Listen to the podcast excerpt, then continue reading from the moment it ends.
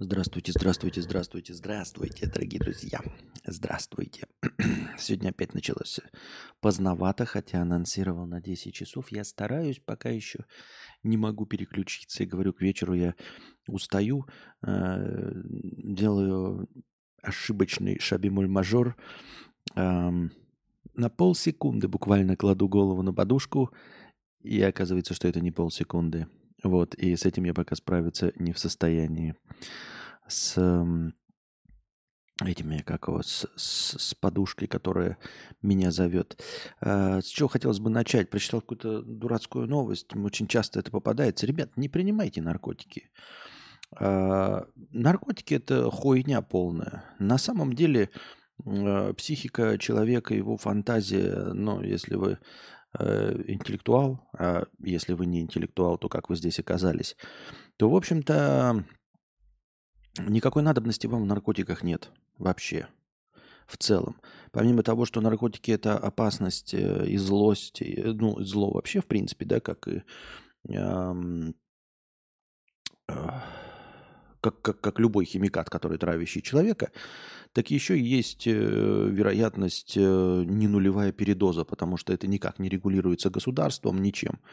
А, имеется в виду, никаких безопасных инструментов нет, э, чтобы принимать э, наркотики. Поэтому э, не употребляйте их. Э, в мире и в жизни и так достаточно проблем, э, которые можно, нужно решать. И я думаю, нам этих проблем и так хватает, потому что наркотики – это не решение проблем, как может кому-то показаться, и не украшение, как тоже может кому-то показаться, жизни. Это на самом деле добавление еще одной проблемы. И тут кто-то говорил, по-моему, иностранный агент какой-то, возможно, я где-то еще это слушал, э, что вообще-то и алкоголь да, будь он э, изобретен сейчас, он бы никогда не стал законным. Это точности такой же наркотик. И табак, э, будь он сейчас открыт, э, никогда бы не стал законным. Абсолютно. Это все тоже наркотики, все зло. Вот. Единственное, что алкоголь и э, табак я тоже не призываю, но единственное, что алкоголь и табак э, хоть как-то э, им не настолько опасны, сколько наркотики, что они хотя бы зарегулированы государством. И если кто-то получает там некачественный алкоголь, то его за это судят. Да? А за некачественные наркотики никого судить не будут. Вы просто помрете и, и все. Вот. Алкоголь и табак тоже такие же наркотики. А, нет никакого смысла разгонять э, психику и фантазию э, таким способом. Вот, и все эти серотонины и все остальное. Потому что э, тело человеческое, особенно тело человеческое под управлением нашего с вами мозга, который осознает свою смертность, который э, и, и без того наш организм э, очень плохо приспособлен к современной жизни, э, не хватало его еще травить всякой химией. Понимаете? Э, мы все еще не эволюционировали ни из чего, и нам бы э, с земли ягодку есть, вот, и в лучшем случае вареное мяско. А, а в худшем случае вообще только эм, с земли травой питаться. А все остальное, вот и, и, и наша психика, она не способна справляться с даже неконтролируемыми с, самим организмом выбросами там этих серотонинов, ебучих и всего остального, которые якобы должны э, как-то помогать. То есть э, это как, э, я даже не знаю, в, техни, в технологии такой пример не привести даже. Э, вы берете, ну, как его, условно, какой-нибудь двигатель, Жигуленка, а мы с вами Жигуленки, да, и пытаетесь туда всунуть какое-то высокооктановое топливо, э, которое для этого не предназначено, просто по характеристикам. То есть, условно, мы берем такие, ну, у нас же двигатель внутреннего сгорания, да, но мы же знаем, что туда предназначен какой-то особенный вид бензина. Вот. Если этот бензин э, более высокооктановый, то есть более взрывоопасный, то он нахуй уже разнесет наш двигатель. Э, в худшем случае разнесет с первой, с первой же попытки, если это какой-нибудь, я не знаю, сотый бензин, да. Э, в лучшем случае разнесет через э, три полных бака, например. Да? Это просто вот э, к может быть, не, не совсем иллюстративный, потому что ну, железо-то можно прочнее сделать, а вот э, наши кровеносные сосуды, э, нашу систему, вот эту регуляцию, вы, она, она, она очень чувствительная. Такое ощущение, как будто вот машину да, сделали. Там, может быть, конечно, двигатели есть, но все остальное держится на ниточках. Понимаете, внутри нашего организма все держится на ниточках. И если в «Жигулях» там дергающийся двигатель, двигатель какой-то очень непродолжительное время послужит, то представьте, что у нас двигатель да, подвешен на паутинках э, паучьих, на очень, как вы понимаете, некрепких. И поэтому любые телодвижения туда-сюда обратно, они, они просто ломают. Организм очень быстро выходит из строя от всего.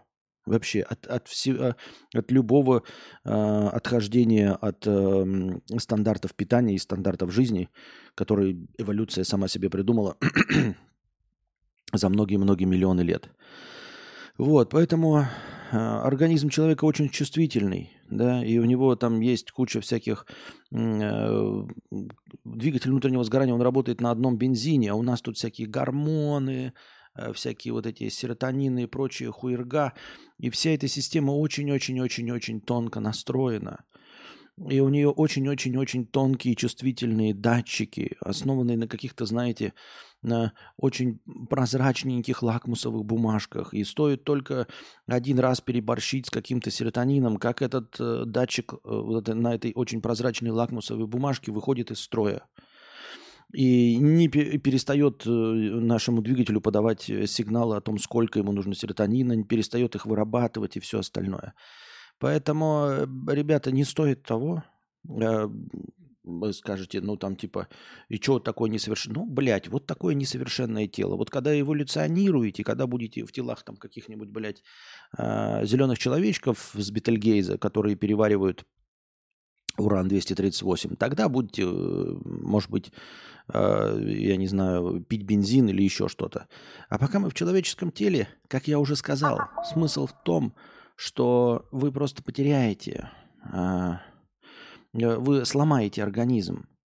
То есть, э, вот как условно я сказал, э, сотое топливо залить в непредназначенный для этого двигатель, ну, предсмертная агония «Жигулей» будет быстрой, да, но это будет предсмертная агония. Понимаете, вот и все. Урса 100 рублей. Плюс у алкоголя есть вкус, может быть, качественное вино, коньяк и так далее. Нет, ну это все, все херня. Давайте смотреть правде в глаза. Нет, и алкоголь, и табак. То, табак тоже можно ароматизировать ванилькой и черешней, но от этого он лучше не становится. Знаете почему? А, просто вспомните свои первые опыты с алкоголем. Вспомните на самом деле вкус алкоголя и пива. Даже пиво, оно отвратительное на вкус. Когда ты первый раз пробуешь пиво, это говнище ебаное. Понимаете? Это ебаное говнище. Очень-очень низко, низко, низко вкусовой алкоголь. Если там, например, квас, люди любят квас, да, он там э, хлебный вкус, там еще кислянка, кислинка, с, с, сладость. Э, ну, там может алкоголя и не быть. А вообще любой по-настоящему алкогольный напиток, ну, ты, когда пробуешь вино, это же, блядь, испорченный сок. Не надо мне говорить, это испорченный сок. Все э, крепкие алкогольные напитки – это просто яд. Ты их сразу пьешь, и, и ты э, делаешь это залпом. Почему? Что, приятное на вкус? Что-то ты пирожные залпом не съедаешь, что-то ты бургеры, блядь, залпом не съедаешь, фрутелку ты залпом не съедаешь, мороженка ты медленно лижешь. Хочешь сказать, что алкоголь это вкусно? Какой-то вот чувак хочет сказать. Кальвадос, блядь, там коньяк какой-то. Давай, лежи.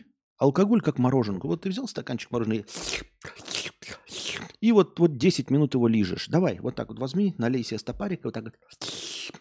И вылизывай. Посмотрим, как много ты налижешь этот охуительно вкусный алкогольный напиток. Хуйня это все. Все эти вкусовые ароматы, коньяки и прочее залупа, они с единственной целью сделать – оттенить этот вкус яда. Просто чуть-чуть оттенить этот вкус яда. Создать ему какую-то искусственную а, ритуальную привлекательность. И все. Что мы там пьем? Э, там, ой, какой-то дорогой коньяк, дубовые нотки, хуйня. Хочешь дубовые нотки? Иди в лес, оторви кору и нюхай ее. Или лежи, блядь. Вон, возьми деготь, блядь, и, лиж, и лизни его. Вот тебе будут дубовые нотки. И ничего такого. Так что случилось? Кто-то передознулся? Да-да-да, просто говорю, новости постоянно пере... Ну, это же просто чернуха. Вот, поэтому э, что читать? Новости просто обычные. Просто как бы, как это, концентрат таких новостей э, повысился, и я вот как бы не рекомендую, не надо пробовать, нет нихуя в этом интересного. Ну, в смысле, я понимаю, да, молодежь там, начитавшись, о чем я говорю, блядь, молодежь, начитавшись Ирвина Уэлша, конечно, не по этой причине, да, но, тем не менее, все равно создается какая-то э, какая-то культурная привлекательность из-за этих ебаных, блядь, вот э, секс, наркотики, рок-н-ролл. Ну почему, блядь, секс, наркотики, рок-н-ролл? Э, ведь есть много приятных вещей. Почему секс, наркотики? Давайте секс, бургеры, рок-н-ролл. Секс, пирожные, рок-н-ролл, например, да? Секс, массаж, рок-н-ролл массаж простаты, да? Есть множество приятных вещей. Секс, путешествие, рок-н-ролл. Почему, блядь, секс, наркотики, рок-н-ролл? Что за хуйня? Зачем и чтобы что? И как я уже сказал, а, решать, конечно, вам. Я имею в виду, что а, любая химия, химия, да, в том числе алкоголь, и табакокурение и все остальное, это все а, не предназначенные для организма вещи. И вот как все время при, примеры пафосные приводят, как мы ухаживаем за своей машиной и как мы ухаживаем за своим телом. Я, конечно, ну, как из тех людей, которых посмотришь, скажешь, ну не тебе давать советы. Так не мне давать советы, это мое тело. Понимаете? А, конечно, не мне давать советы, но если вы хотите, как на зло бабушке, отморозить уши, потому что я не имею права давать советы, поэтому гробить свое тело, потому что я плохо выгляжу, и я за своим телом не ухаживаю. Поэтому и вы можете гробить свое тело. Ну, если вы этим руководствуетесь, то, ну, блядь, ну, это гениально просто, молодцы, что я могу сказать. Ну, вот и все. Да, секс, игры компьютерные, рок-н-ролл. Вот. А, и, как я уже сказал, вот вы в своей машине разве будете, э, блядь, да, давайте, блядь, в, в, в, в выхлопную трубу гранату засунем. Может, он от этого быстрее поедет. Да, полсекунды быстрее поедет. Но почему-то мне кажется, что вы не будете такой хуйней экспериментировать. А, э, вы не будете заливать высокооктановое топливо, там еще что-то добавлять в ваш движок, если вы знаете, что он это не выдержит, понимаете? Я имею в виду, если машина предназначена для этого, но она предназначена для этого. Вот, в бочке выдерживаются десятилетиями, создаются бленды и так далее. Хуйня это все. Это все рекламные ходы. Это точности также, вот на, это точности те же самые инструменты, которые говорят там, эм, покупайте фирменную вещь там, да, ощущение кожи на, на сумочке какой-то там. Ну ты, блядь, кожу можешь и свою потрогать, можешь вон пойти свинью на ферме потрогать, та же самая, блядь, кожа будет. Но нет, тебе нужна сумочка за тысячи долларов. И также вот этот э, коньяк, ты этот яд пьешь, но тебе создается ощущение элитарности чисто рекламными способами. Его можно пить в том числе для гастрономического. Какого гастрономического удовольствия? Че вы буровите? Гастрономическое удовольствие – это вот капелька горчички. Ну, блядь, давай капельку пей, вот пускай у тебя стоит капелька-капелька, блядь, коньячка. Как ты для гастрономического удовольствия, ты же вот э, горький и неприятную горчицку, горчичку кушаешь, да, или васаби там. Вот в таких, блядь, гомеопатических дозах давай, блядь, гастрономическое удовольствие. Это хуйня, это оправдание, блядь, для нищих. Ребят, я же вам напоминаю, нам насаждают чувство вины. Еще раз, рекламируют всякую хуйню, яды, которыми мы себя травим. Нет, у теневого правительства нет никакой задачи нас всех перетравить, потому что, блядь, рабы должны работать, им нужно, чтобы рабы работали. Но а, у рабов есть рабское ощущение их э, какой-то там мрачной жизни, и им предоставляется возможность потравить себя ядом, а, немножечко скрасив якобы свою жизнь. Но никто не борется за тем, чтобы ты долго жил, потому что а нахрена тебе платить пенсию?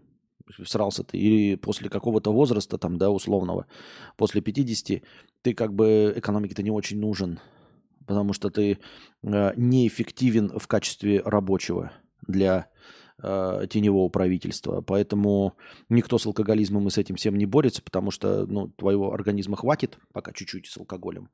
А потом сдохнешь ты, да и сдохнешь, ну, ебать, плевать на тебя на, насрано. Вот поэтому тебе и рекламируется, чтобы у тебя излишков денег не было, тебе рекламируется желание иметь футболку Supreme э, за гораздо большие деньги. Понимаешь, с точки зрения теневого правительства, несуществующего, естественно, а то мне сейчас мои кураторы мне, конечно, позвонят, блять, уже звонят по мышке. Так вот, эм, можно было делать бы тебе просто хорошие товары, дорогие, да? Ну вот есть какой-то товар – а можно сделать его прям дороже и лучше на все деньги. А зачем? Если можно, вот футболка условно за тысячу рублей, а тебе ту же самую футболку можно продать за 25 тысяч рублей. То есть ты работаешь, тебе же какие-то бумажки дают, выписывают, да, циферки переводят с одного банковского счета на другой за то, что ты вкалываешь на богатых людей. Ну и вот, и тебе же за эти, как бы, система обмена есть, тебе же нужно за это что-то предоставлять. А какой смысл э, тебе предоставлять хорошие товары? Ну, то есть хорошие товары же надо хорошие делать. Правильно? Вот, то есть, типа, предлагать тебе какую-нибудь там шубу супер теплую, классную, она дорого стоит. Можно, но какой в этом смысл? То есть ты сколько сделал, столько и потребил. Это не в наших интересах. Нам надо, чтобы ты отработал 25 тысяч, а потом эти 25 тысяч потратил на футболку за тысячу рублей но с надписью Supreme. Чтобы ты отработал 25, мы заплатили тебе 25, а ты потребил на тысячу. Вот что мы преследуем, вот что нам лучше нужно.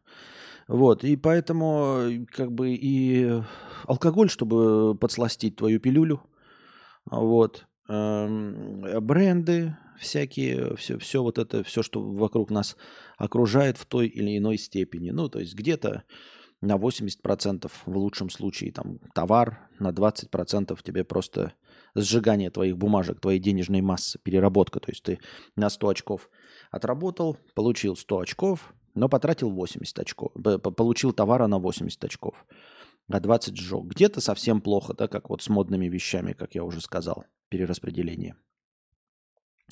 Вот, и алкоголизация, она как бы, это тоже способ, ты, ты выпил, во-первых, да, яд, который на самом деле в производстве очень дешевый. Ты ничего не получил, то есть э, выхлоп от этого офигительный, а ну, ты длительно, если ты купил себе велосипед, там, да, то ты можешь потом ездить на этом велосипеде. Или купил себе условно косу, то ты можешь этой косой косить траву, блядь, и кормить свою личную корову. И есть ее. Ебать ты вообще для экономики нахуй не нужен такой дурашлеп, пиздец. У тебя КПД какое-то, блядь, фантастическое. Ты пошел, два мешка э, разгрузил, заработал 300 рублей, и за 300 рублей купил себе косу. И этой косой сам косишь, и свою корову кормишь, а потом эту корову за, зарубил, сначала молоко ее ел, потом зарубил, и еще полгода этим мясом питаешься. Пиздец ты для экономики, черт ебаный, нахуй ты такой нужен? Лучше ты футболки Суприм, лучше ты алкоголь покупай, а, дешевый в производстве, и дохни. А, ну, дохни в том смысле, что где-то там к какому-то возрасту, а, чтобы ты помер, чтобы тебе не надо было там выплаты какие-то делать, и чтобы не пришлось тебя брать на работу, потому что ты уже не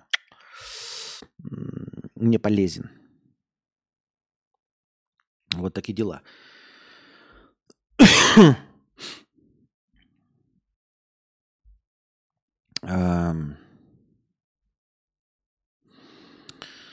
Начнем с, с, с стримообразующей... Я поражаюсь, как в, в, в кучу в комментариях пишут э, и каждый раз, каждый раз я говорю, что у нас превьюшка и название по лучшему вопросу по простыне.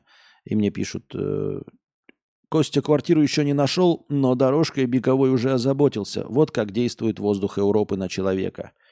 О здоровье задумался. Серьезно? На самом деле нет.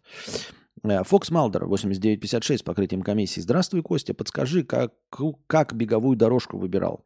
Хочу купить для кардио ходьбы и бега, но как выбрать? Зашел в спортмастер, охуел. Их много и разных. Какая была у тебя? Спасибо за контент. Семье, здоровья и достатка. Спасибо большое. Слушай, я ж не знаю, какие еще там спортмастеры. Там же есть своя торговая марка, и вот у меня была э, одна из самых э, дорогих, но своей торговой марки, не топовой торговой марки, которые там за триллионы нефти, а которая была там что-то 30-35 тысяч стоила. Вот, выбирал я ее по размеру. То есть ты просто смотришь, она огромная, блядь, пиздец, да.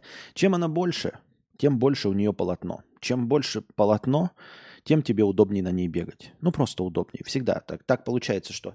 Поэтому во всех спортивных залах стоят вот эти максимальные размеры, потому что они не ограничены в пространстве.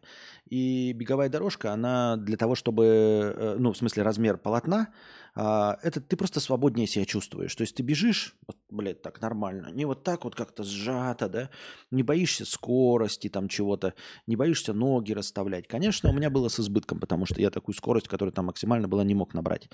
Она небольшая, там было 12 км в час, но 12 км в час это, вы понимаете, к такой скорости надо прийти, ну, надо прийти. Если вы бегаете 12 км в час, я боюсь, что у вас либо уже есть беговая дорожка, либо вам нахуй беговая дорожка не нужна, если вы можете 5 минут бежать со скоростью 12 км в час. Вот. Сейчас э, нужно, во-первых, э, принять решение, где ты находишься. Если ты в квартире, не на первом этаже, и если у тебя квартира не беспощадно огромных размеров, то нужна ли тебе беговая дорожка? Беговая дорожка – это блажь. Я напоминаю, что моя беговая дорожка стояла в стримбудке, э, в отдельном помещении специально для стриминга. Заводить беговую дорожку в квартире менее 100 квадратных метров я бы не рекомендовал в целом. Ну, просто не рекомендовал, потому что не рекомендовал бы. Она занимает огромное место, даже в сложенном состоянии. В разрубленном, на самом деле, когда говорят вот эти складные, это вот она стоит вот так, да, а в собранном вот так стоит, она все равно занимает не менее 60% а, площади на полу, а, чем а, в разобранном виде. Вот, поэтому это, это вещь, которая занимает дохуя места. Просто дохуище места. И вы будете обязательно мешать нижним соседям, вас проклянут и очень скоро набьют вам ебало. Если вы не на первом этаже живете, э, имеется в виду, ну вот в, это, в таких панельных домах. Э, Вообще можно купить э, более облегченный вариант, как был у Стаса, и как просто, если мне память не изменяет. Это вот сейчас современные дорожки для ходьбы Xiaomi, у которой вообще нет никаких вот этих ручек, никаких экранов, ничего. Это одна дорожка. То есть ты походил, потом поставил ее вертикально, спрятал в шкаф куда-нибудь. А когда нужно, ты ее просто положил, и вот это просто полотно одно, оно двигается. Ну, естественно, в таком размере ей, у нее нет, э, ну, там, подъемов нет, вот этих угловых, всего остального. И э, у нее ограничена скорость. Такая, по, такая дорожка, она для ходьбы. Но она заметно, заметно дешевле. Очень намного дешевле. Очень мало места занимает, действительно, да, то есть ее можно поднимать, убирать после себя, и все хорошо. Вот. Но она для ходьбы. И нужно разобраться, тебе нужен бег или все-таки достаточно для кардионагрузки и ходьбы. Просто там ну, например, там до 6 км в час, если это я, э, Жирнич, э, я понимаю, там спортсмены, которые вот бегают 12 км в час, они, наверное, и пешком ходят 7 км в час. А я со скоростью 6 км в час, ну, ходил в свои лучшие времена, когда вот прям долго тренировался, это прям ты прям бежишь. То есть внутренне. Вот сейчас я 6 км в час пройти не, не смогу длительное время. То есть это просто, ну, есть, до автобуса пробежать, да. А вообще нет. Вот, 6 км в час это довольно быстро. Там смотрите максимальную скорость. Может быть, она даже сейчас больше уже есть. И формально это э, дорожка для ходьбы, а не для бега. Вот. Ну, потому что она менее прочная, и потому что, ну, скорость, в общем-то. 6 км в час это все-таки быстрая ходьба.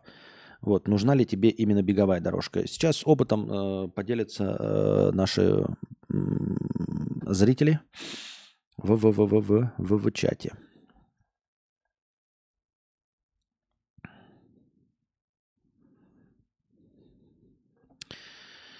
В Озоне их тоже херово тучи. Я на первом этаже тоже хочу.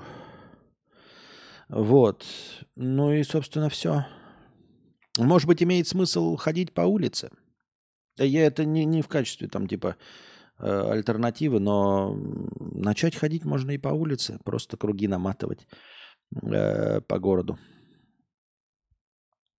Да и бегают большинство людей по улице. Все-таки беговые дорожки – это такое, знаете, как я говорил, вот это когда у тебя есть место, наверное, в первую очередь место, потому что они не настолько дорогие, да, э, приемлемого качества. Но это при наличии места – А, вот. Если есть место, частный дом, то, пожалуйста, беговые дорожки. А так, э, спортивные эти залы есть, которых все это расставлено. Может, туда приходить, ходить. Я так думаю, мне так кажется.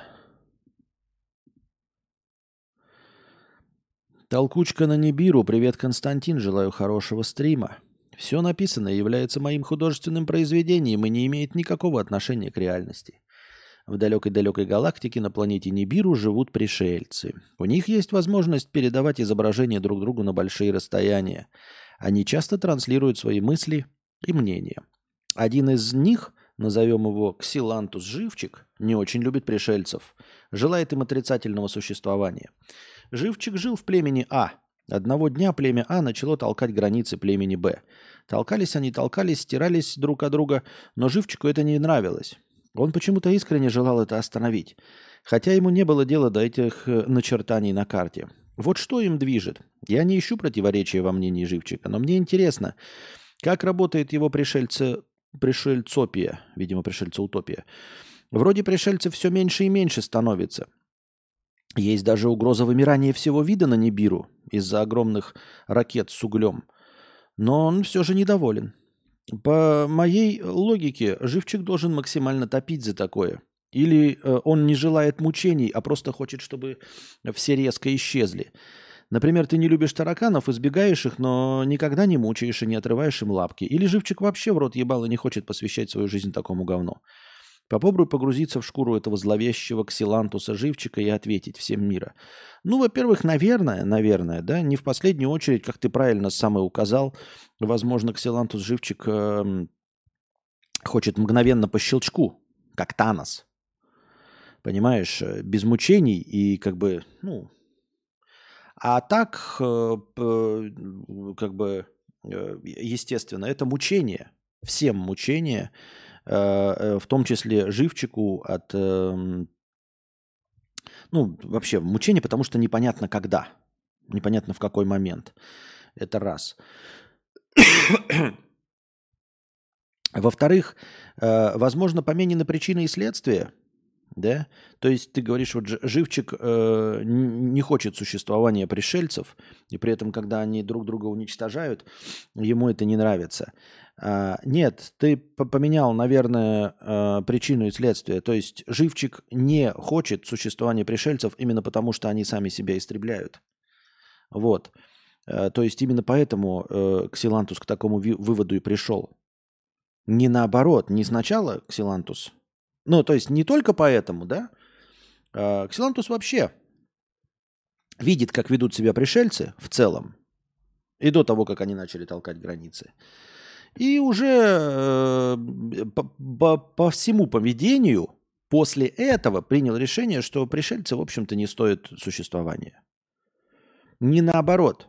То есть все это остальное, к, э, Ксилантусу, например, э, не нравится, когда э, один пришелец э, на э, ракете невероятностной тяги э, случайно сбивает другого пришельца, Э, который ну, мирно стоял там где-нибудь в пустыне. И тот пролетает на ракете и его сбивает. Казалось бы, количество пришельцев уменьшается, но это не фундаментальное уничтожение пришельцев. Это просто потому, что пришельцы э, вот такие.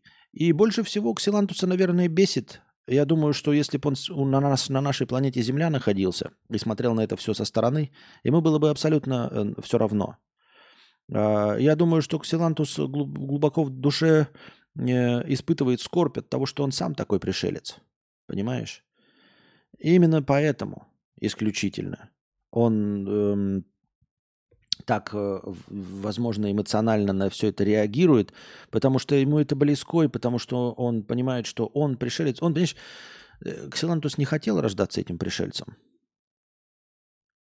Потом он понял это через многие-многие э, циклы, он понял, что он, ну, как бы, ему жаль, что он родился на планете Нибиру. Понимаешь? И вот от этого и, и, и он такой, блядь, ну как же так? Могли бы, могли бы хорошо существовать сами по себе, э, не трогая друг друга, думает э, Ксилантус. А все вокруг э, поступают не так, как он хочет. Но нужно опять-таки отдавать себе отчет в том, что, возможно, Ксилантус отщепенец ебаный.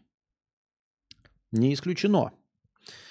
Э, возможно, Ксилантус даже сам это понимает, что на самом деле э, он неправильный пришелец.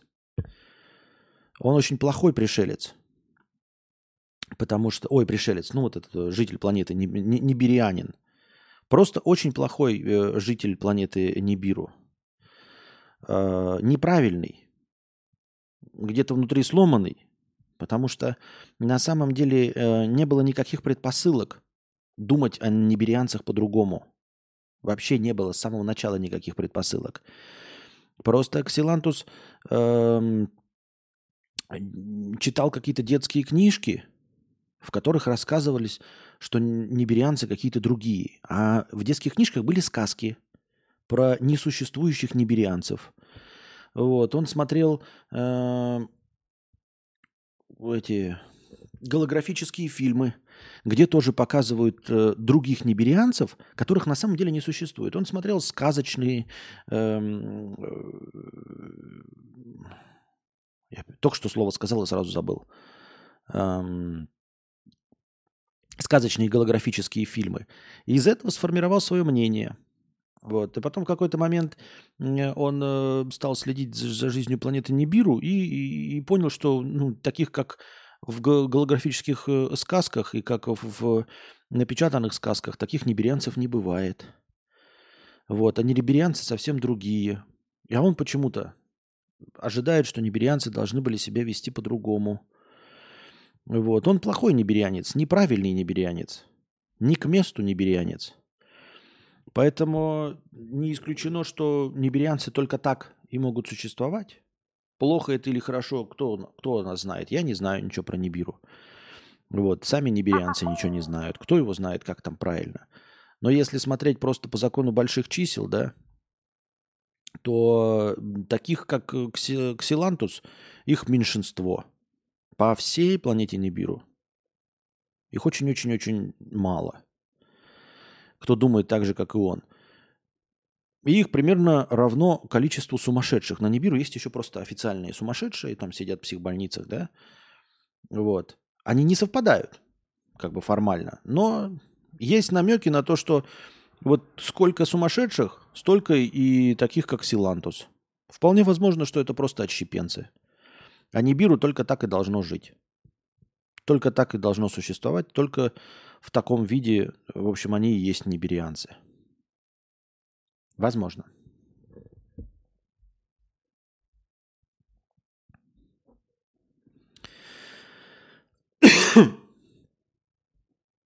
Так, ух.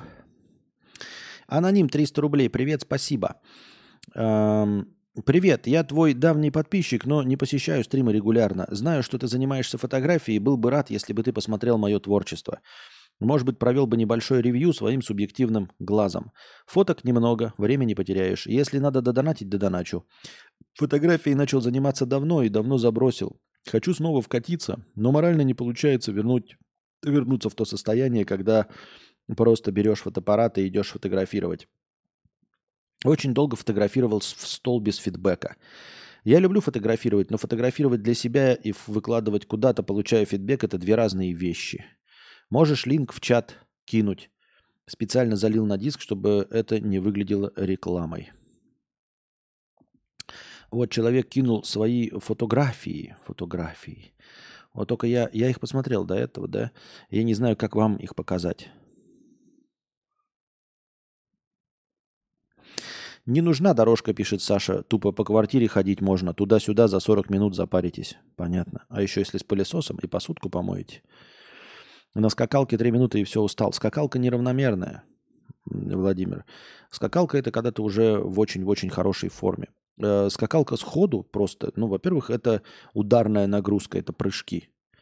Э, в сравнении с бегом-то, может быть, это и не настолько плохо, потому что ты двумя ногами прыгаешь, а в сравнении с ходьбой это ударная нагрузка, во-первых.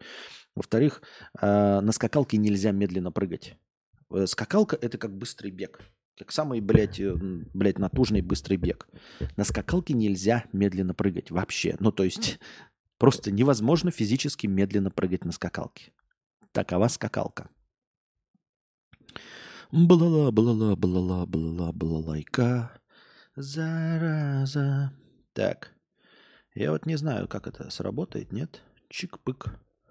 Чик-пык.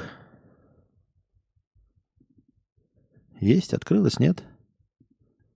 О, открылось, смотрите-ка, да?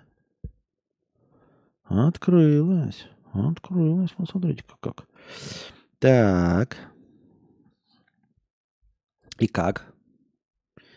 И как теперь это? О, взаимодействовать, да? Во. Надеюсь, вам видно, ребят. Значит, смотрим фотографии товарища и обсуждаем их. Э, быстренько, да, блицом он попросил. Надеюсь, вам видно. Я не знаю, или больше сделать. Да, блядь, пока дождешься вашего ответа, блядь, блядь, блядь, блядь, блядь, блядь, блядь, блядь. Ну, короче, еще раз, дорогой товарищ, не обижайся ни в коем случае, потому что кто я такой? Я любитель, я не профессионал. Я не зарабатываю этим деньги, поэтому я говорю свое личное мнение, а, и все. И кроме своего личного мнения ничего не могу сказать, потому что я не могу сказать, там, типа, будет ли эта фотография нравится людям или не нравится. Я делаю фотографии, их никто не смотрит, кроме меня. А, это неплохая фотография, прикольно. Вот, э, ну, можно было что-нибудь по- по-другому выбрать. Я бы, например, кропнул так, чтобы автобус был, конечно, в середине, но вот этот столб, блядь, с проводами, столбы с проводами я терпеть ненавижу. Просто я постоянно что-то вижу, и провода портят все. Всегда. Везде провода портят все. Но в целом, вроде неплохо. Э,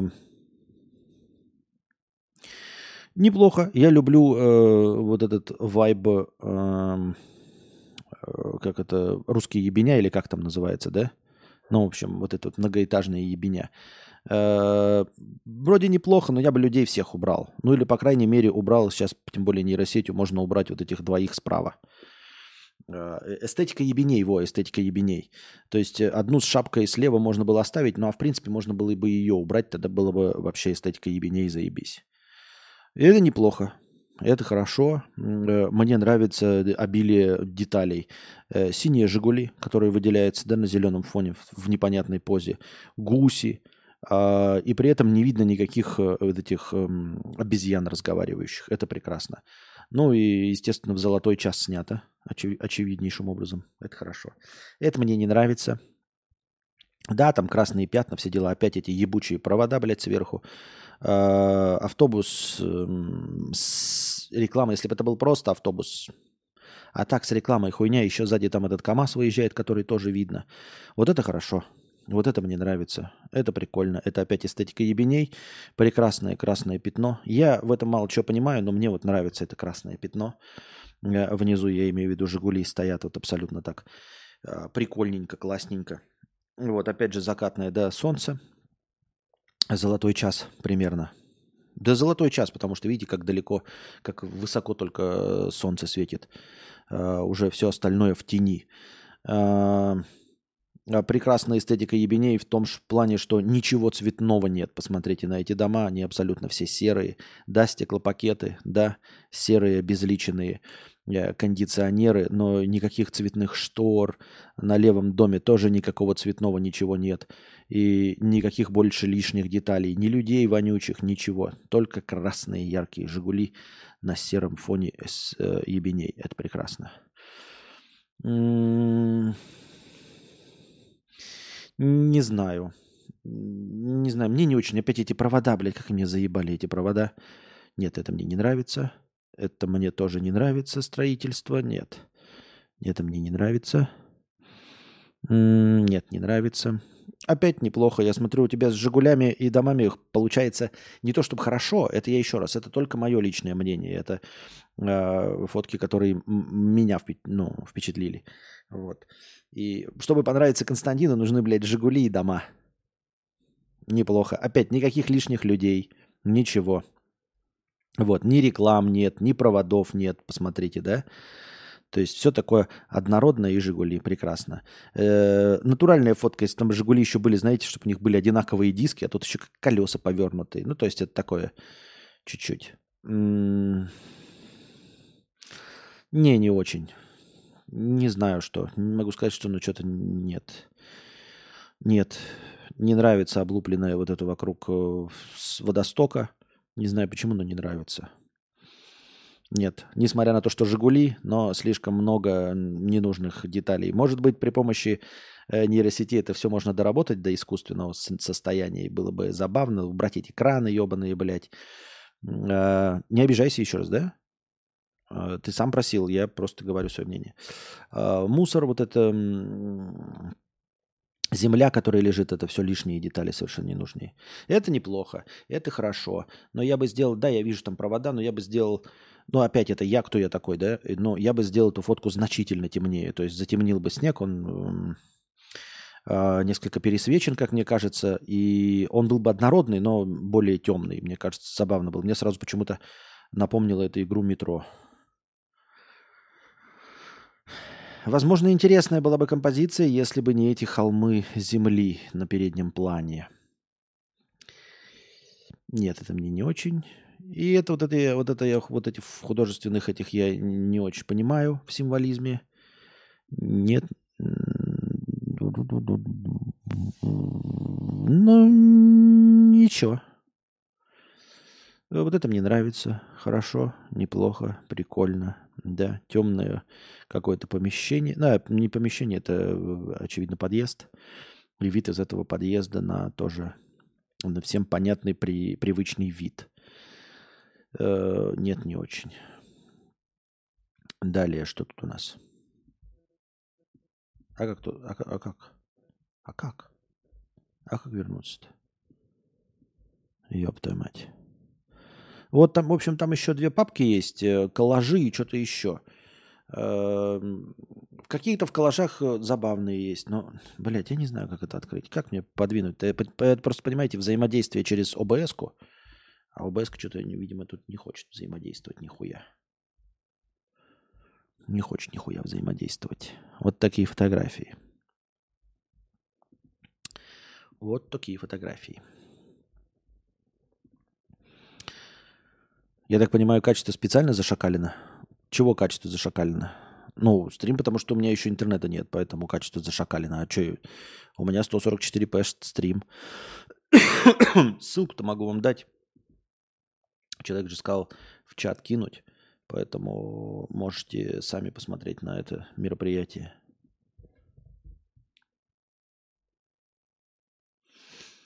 Блин, фотка с гусями и синими жигулями очень понравилась, крутая. Вот посмотрите сами. Хочка и лебедо, 50 рублей. Пожилая жопа расчехлилась. Я. На ход ноги дана тупо. Спасибо, спасибо. Жалко, фото котиков и сисек нет, понятно. Макстроник 1, 2, 3, 4, 5, 100 рублей и кинул очень, короче, кинул сообщение без пробелов, блядь. Ну ладно. Был с девушкой в отношениях 6 лет. Мне было с ней хорошо, поэтому ценил ее и старался ради нее. Думал со временем завести с ней семью, пусть даже ей дети не нравились. Недавно она заявила, что семью не хочет и не захочет, и она child free. Сказала, э, что любит и было со мной хорошо. Но мы разные. Рано или поздно расстались бы. Теперь я один и не могу принять ситуацию. Не можешь принять ситуацию, не принимай. Жди. Просто жди. Ничего не надо делать, ничего, просто жди. Время лечит. Но оно не лечит оно сглаживает углы. Просто жди. Не надо ничего предпринимать, не надо искать новую женщину, не надо... Не, ну можно, конечно, то есть э, все эти банальные пафосные способы, типа удариться в работу, это прекрасно. Если можешь стать трудоголиком, я не, не, не рекламирую быть трудоголиком, но если можешь как-то сосредоточиться на работе, и особенно если приложение усилий в работе дадут тебе результат, какую-то повышенную монетизацию или повышение по, по, по карьерной лестнице, то милости просим. Но э, совершенно не обязательно что-то делать, потому что по большей части работает только время. Время, время, время, время, время. Э, просто сиди и жди. Я имею в виду, занимайся всем, всем тем же, что и обычно, просто жди, жди, жди, когда поотпустит. И рано или поздно отпустит. Если через год не будет отпускать, и ты прям чувствуешь, что прям точности так же, ну вот прям точности так же, то тогда иди к психологу, к психотерапевту. Вот, и сообщай, говори, вот, э, слишком долго не отпускают отношения, э, интернет рекомендует обратиться к специалистам. Это значит, что э, где-то есть какой-то цикл в голове, который само не распутывается. Вот. Э, гештальт не закрывается. Но в целом, в остальном, если все нормально, даже если этот гештальт не закрыт, то по большей части человеческая память, она так работает, что она будет самозакрываться вообще-то.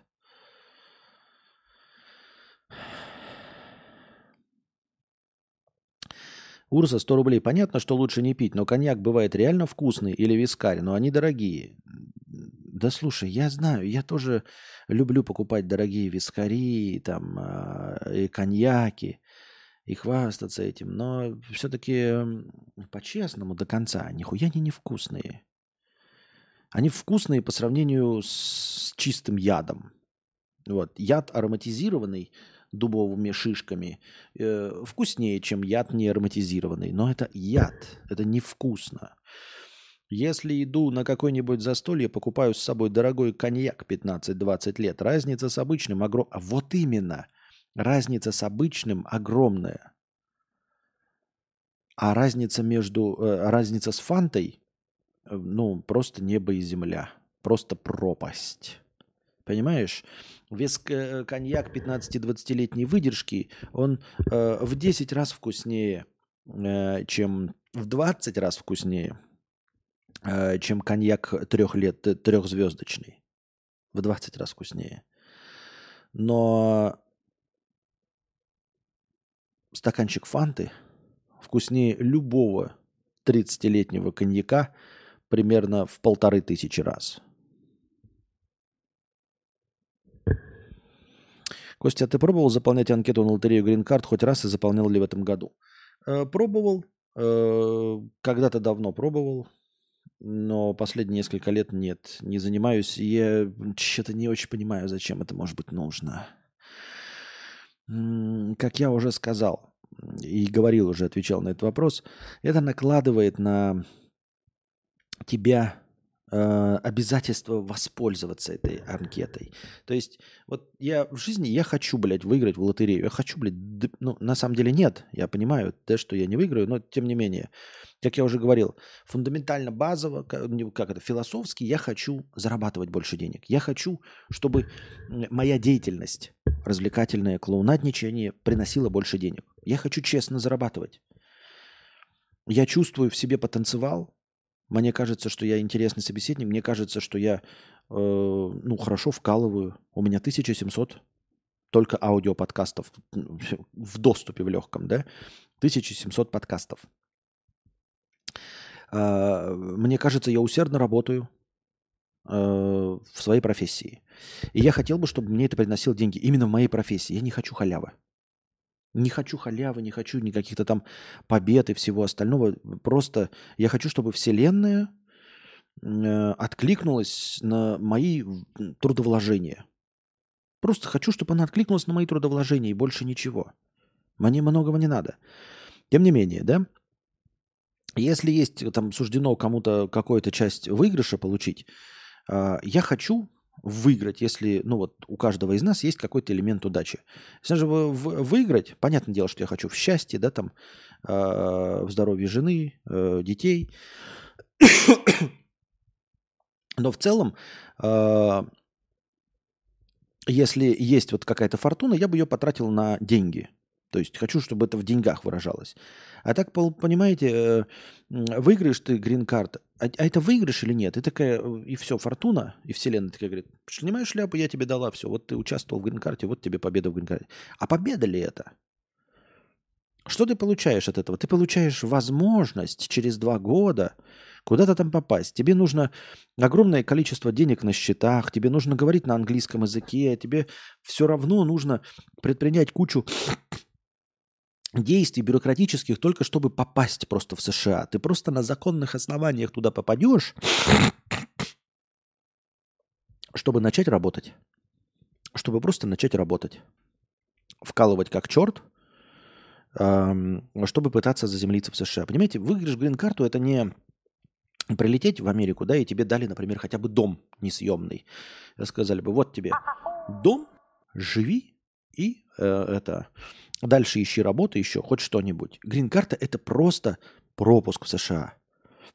Просто пропуск. Причем на этот пропуск даже после выигрыша нужно потратить кучу денег и кучу бюрократических этих э, решить чтобы по возможности потом стать гражданином США и платить огромные налоги э, со своих заработков. Вот. В очень зарегулированном обществе.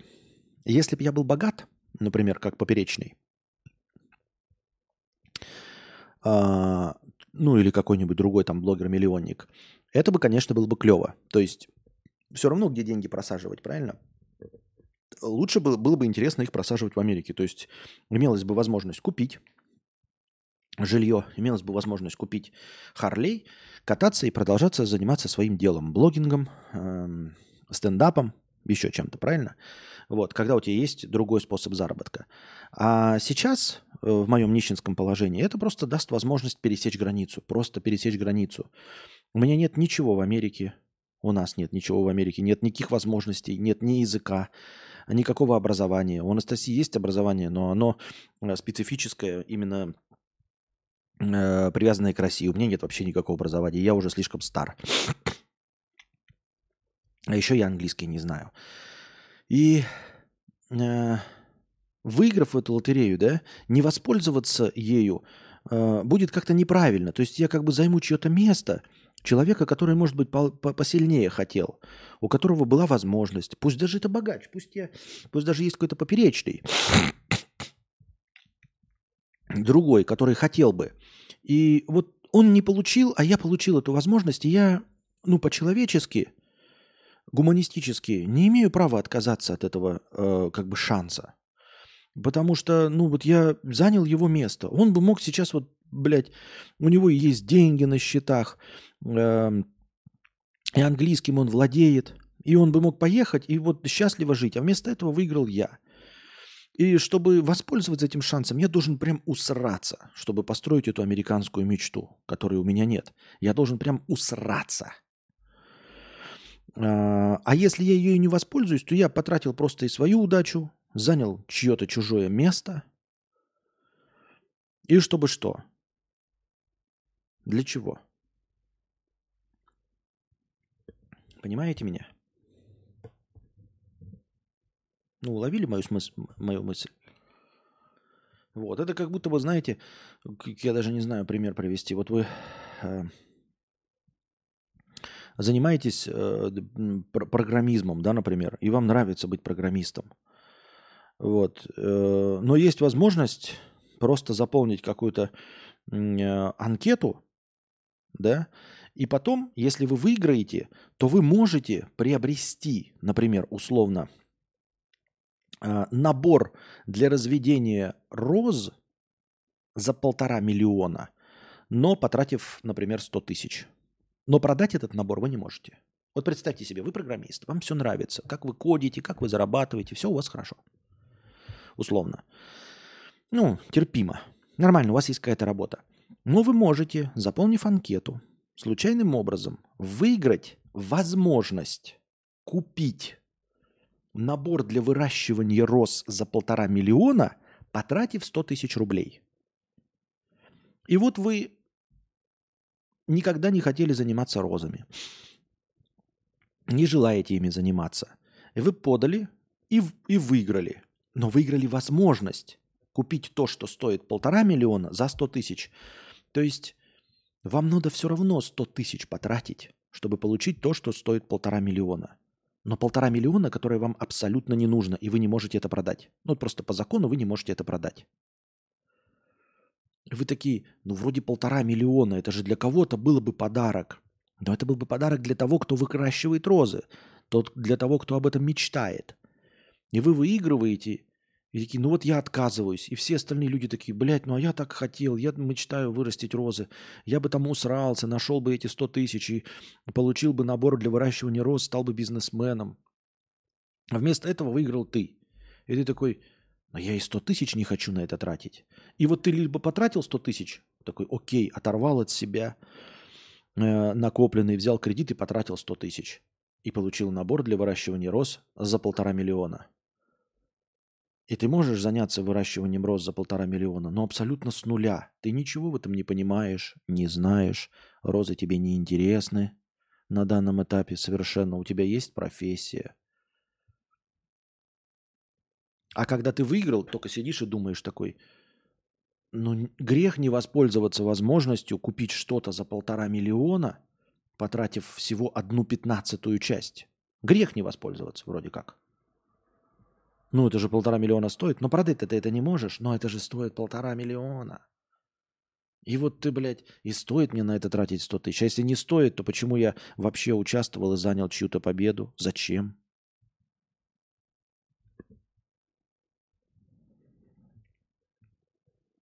Поэтому мне не очень понятно.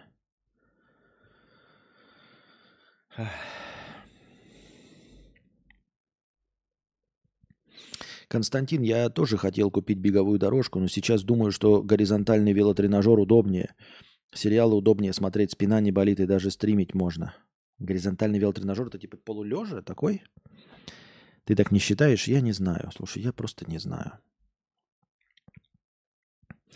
Выиграть грин-карту, чтобы жить в чужой стране, говоря на чужом языке, которым ты всегда будешь владеть хуже окружающих, где ты никогда не станешь своим – работая грузчиком или дальнобоем, такое себе.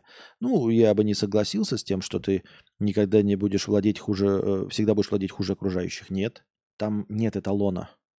Америка это не страна, где кто-то говорит на эталонном языке. Ну, там на эталонном языке, наверное, говорят телеведущие. И то, и все. Больше не... И то телеведущие конкретного штата.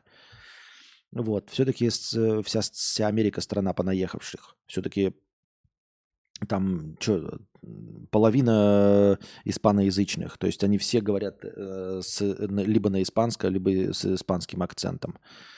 Э, так что нет.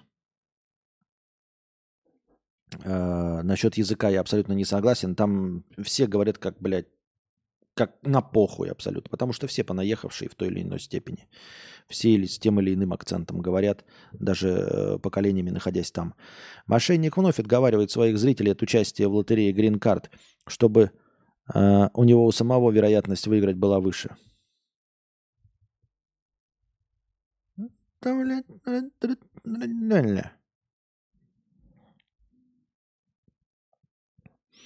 За фанту плюс 100-500 или компот вишневый из своего сада с яблоками. Да. Выиграть гринку, чтобы... Так это я читал. А. Почему сразу грузчиком или дальнобоем? Можно в супермаркете продавцом Валдисом, ну, еще можно таксистом в Убере или как там, как-то какой-то еще есть, ли, ли, ли, лифт, лефт, не помню. Так. Что у нас по зрителям? М-м, зрителей растет количество, мне приятно. Так, дорогие друзья, напоминаю вам, что нужно прожать лайки. У нас все еще работает система «Последний рывок». Когда настроение впервые достигает отрицательной отметки, нуля, красной, я смотрю на количество прожатых вами лайков, умножаю его на 10 и добавляю в качестве хорошего настроения. Так что не забывайте прожать лайки. Ну и донатьте всеми возможными способами. Первая ссылка у нас Donation Alerts, вторая ссылка, напоминаю вам, вновь новая ссылка на link 3.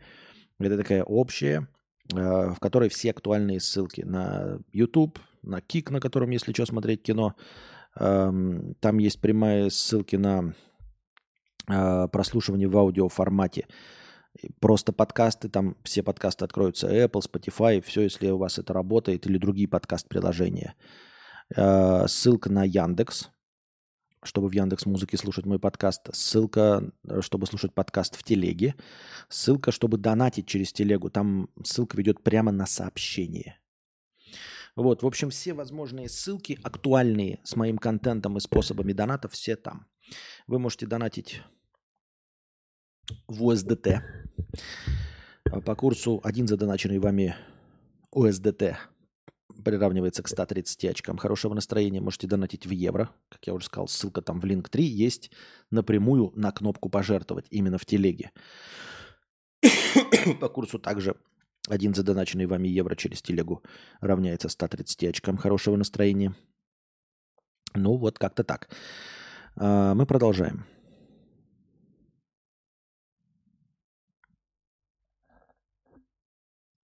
Беговая дорожка нахуй не нужна, когда валюшка с чаем 50 рублей. Она меньше э, влияет, ежели питание. На что? На сердце? Нет, на сердце она лучше влияет. Э, и чего ты так задумался после того доната про Харю? Чего? Я, кстати, посмотрел еще пару пятилетних стримов. Ты там реально постоянно на позитиве. Сейчас на тебе нет ни единой эмоции. Либо ты просто заебался двигать даже пальцем. Пора возродить. Чего, блядь? Я понимаю. Что значит ты реально постоянно на позитиве? Нет, ну это же ложь. Как это постоянно на позитиве? Это ложь. А насчет того, что Харя меньше двигается, ну, возможно, она меньше двигается, возможно, меньше освещения. Э, Блять. То, что постоянно на позитиве, ну это же ложь. Ребята, что пять лет назад постоянно на позитиве. Серьезно? Но это же просто ложь. То есть у тебя как-то постоянно на позитиве, а сейчас нет ни единой эмоции. А, там я эмоциональнее или все-таки на позитиве? Ты определись. Вот, сейчас на тебе нет ни, ни единой эмоции. Э, это, это, это происходит внутреннее человеческое выгорание, не подкастерское, а внутреннее человеческое выгорание. Как я уже сказал, меня меньше и меньше все вещей начинают волновать настолько, чтобы у меня вскипала кровь. Но вскипает кровь – это не позитив. Это я эмоциональнее был, но, но не позитивнее. Вот. Либо ты просто заебался двигать даже пальцем. Почему? Что пора возродить? Я не понимаю, что значит пора возродить? Каким пальцем? Что двигать? Что ты такое, мать твою, несешь? Море 15 долларов. Добрый вечер, простыня текста. Я просто не понимаю. Слушайте, а, это не критика. Я такого рода критику воспринимать не буду. Э, как я уже сказал, я вот там просил, э, спрашивал у аудитории, и я прочитал все, и постараюсь над этим работать. А, где-то преуменьшать, где-то преувеличивать, потому что я сказал, я хочу делать вас счастливее. Пишите, что вы конкретно сейчас хотите, чтобы становиться счастливее после прослушивания моих подкастов. Можете писать это в донатах, там, сообщениях, где угодно. Что бы вы хотели видеть продвижение, оно всегда у меня в голове есть. Там какие-то вещи, что-то у меня получается, не получается скорее. Но это не важно. Мы говорим про то, чтобы сделать конкретно уже вас, тут присутствующих, счастливее хоть на капельку, благодаря прослушиванию моему, моего подкаста, моего стрима. Об этом пишите. Э, это не конструктивное пожелание. Пять лет назад ты был на позитиве, а сейчас на тебе нет ни одной эмоции. Ты скажи, я хочу, чтобы ты был более эмоционален. Тебе нужно, чтобы в следующих подкастах относительно этого я становился эмоциональнее. Я хочу, чтобы ты более эмоционально отыгрывал. Я хочу, чтобы ты э, у тебя харя двигалась. Я хочу, чтобы ты руками махал. Хочу красивую картинку или не хочу вообще видеть твою ебаную рожу. Это пожелание на будущее. Апелляция к прошлому – это ни о чем. Ну, это просто, просто ни про что. Я пять лет назад видел, ты там был на пять лет моложе. Ты сейчас что хочешь? Ты сейчас конкретно что хочешь услышать? И имеется в виду не, не, не в ответе, а э, какой контент ты хочешь видеть? Как ты хочешь, чтобы я отыгрывал? Что сделает именно тебя счастливее? Может быть, ты хочешь того, что вообще никогда не было, ни пять лет назад, ни сейчас, вообще никогда не было. Я хочу, Константин, чтобы ты там, я не знаю, хуй его знает, сидел с одним закрытым глазом, я в рот ебу. А вот эта апелляция к прошлому, это ну, ну и что? Я, может, пять лет назад и худее был, но, по-моему, нет. Может, у меня цвет лица поздоровее был. Может, э, камера была лучше, свет был лучше, и 4К картинка, и поэтому тебе казалось, что я эмоционально отыгрываю. А сейчас в 144p э, на вебку без дополнительного освещения. Тебе кажется, что я просто как силуэтик сижу и вообще не двигаюсь. Хотя на самом деле возможно. Возможно, это не так. Но это не важно. Ты сейчас-то что хочешь?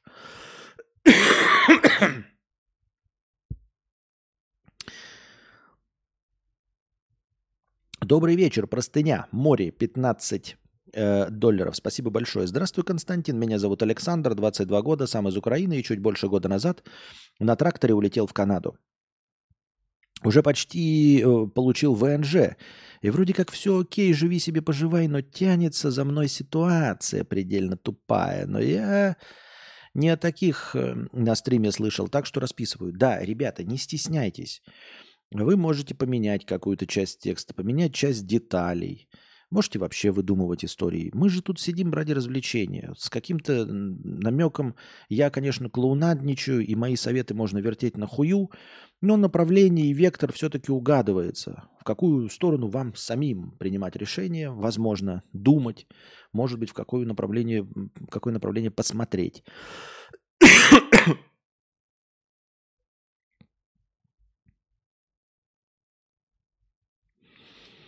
Ради бога, Константин, не говори чё, начинаю резонировать от одного этого слова. Хорошо. А что такое? Почему тебя это? У тебя какие-то отсылки включаются на каких-то других людей, которые тебе неприятны, которые так говорили? Итак, есть одна тян. Длинная театральная пауза. Были у нас с ней отношения на расстоянии, когда еще э, в девятом классе учился. Длились они месяцев 6-8. Потом вались. Ну и вроде все нормально было. Было и было. Но через несколько лет, как я поступил в универ, она мне написала, и все завертелось по новой. Меня это особо не напрягало, так как времени много не занимает, и хоть какое-то общение было, что немного радовало. Но потом началось это – мы вот так общаемся несколько месяцев, сремся, и общение обрывается. Через месяца 3-4 она мне опять пишет, и мы опять вместе, и так по кругу. До сих пор я уже и универ закончил, и в другую страну переехал. Сразу отвечу тем, кто скажет, заблокируй с концами ее. Такой уже проходил. И вот я здесь. Я не понимаю, Константин, мне уже кажется, что я себя загнал в колесо сансары, но давай я для большей ясности опишу наши взаимоотношения за последние несколько лет. Инициатива о возобновлении отношений всегда от нее. Я ни разу не писал, так как всегда считал, что это закрытая история и шел дальше. Первое. Одинокий период, около шести месяцев. Период без нее у меня проходит нормально. Много энергии, занят работой, хобби и так далее. Все идет своим чередом. Особо без перепадов настроения. Второе. Приходит она. Обычно невзначай спрашивает, как у меня дела, или что скучает, какой-то стикер, мем, еще что-то. Общаемся несколько дней, меня накрывает прошлыми приятными моментами, и вот мы опять вместе. Говорим, как любим друг друга и так далее. Планирую, как ее перевести ко мне, и все в таком духе. Качели, третий пункт, 2-3 месяца. Начинает меня подкалывать, задевать и так далее. До такой степени, что через месяц у меня нет энергии ни на что. Я просто могу как ничтожество ребеть по вечерам или типа того. Иногда накручиваю себя тем, что может проблема во мне, что я что-то выдумываю и так далее. Четвертое. Расставание. Начинаю ее постепенно избегать, игнорировать, потом расстаемся по моей инициативе, и все повторяется. Дай совет, мудрец. Вот даже скрин из последнего. Ну, личные переписки скрин это не очень. Мне это надоело, и я сказал, давай рассмотрим наши отношения от начала и до конца, чтобы найти ошибки и исправить их. Она согласилась, а потом я получил ответ, что я шиз, и все проблемы выдумал, и из-за этого обрываю наши отношения. А ей приходится их потом восстанавливать.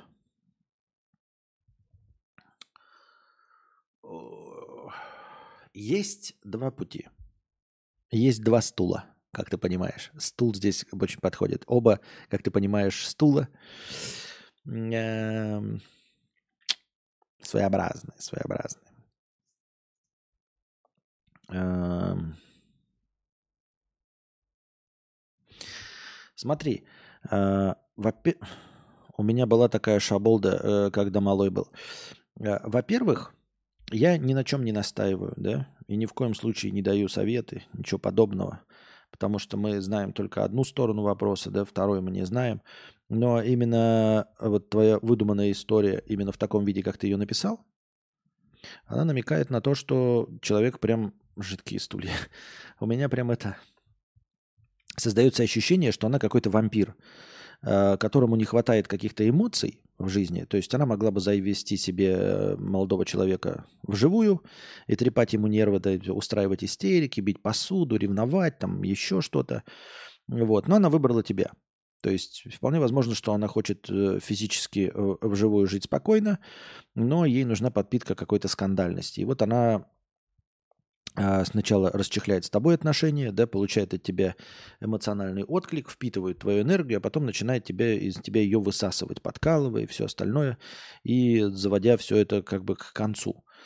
Вот. То есть, ну, у нее такая манера вести отношения. Может быть, вживую это было бы как-то по-другому.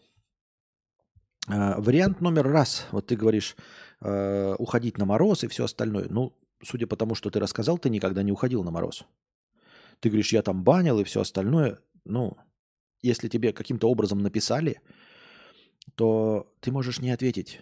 Потом все начинается с какого-то мимасика, э, с какого-то привета, да, с возвращения к истокам. И ты все время пишешь, что вот она опять возобновляет, спрашивает, как дела. Уйти на мороз – это не отвечать на вопрос, как дела. Это забанить заново, если это с другого аккаунта или откуда-то написано. Понимаешь? Оборвать и уйти на мороз – это оборвать и уйти на мороз. Это не отвечать на вопросы. Не объяснять ничего. Не отвечать на вопрос, как дела. Не отвечать на стикер э, смайликом. Не, не, не возобновлять разговор. Вот что такое уйти на мороз от начала и до конца. И если ты 5-6 месяцев находишься в свободном плавании, и тебе это нравится после разрыва, то тебе нужно просто как-то сдержать себя и напомнить, почему оно, они закончились. Не включать настоящую человеческую вот эту психику, которая забывает все плохое и помнит только хорошее, а просто при первом сообщении вспомнить, почему вы несколько раз до этого расставались. То есть не помнить только хорошее, что у вас было, не предаваться воспоминаниям и ностальгии, все-таки как человек мыслящий попытаться перебороть свою человеческую природу и задаться вопросом, а почему мы несколько раз расставались?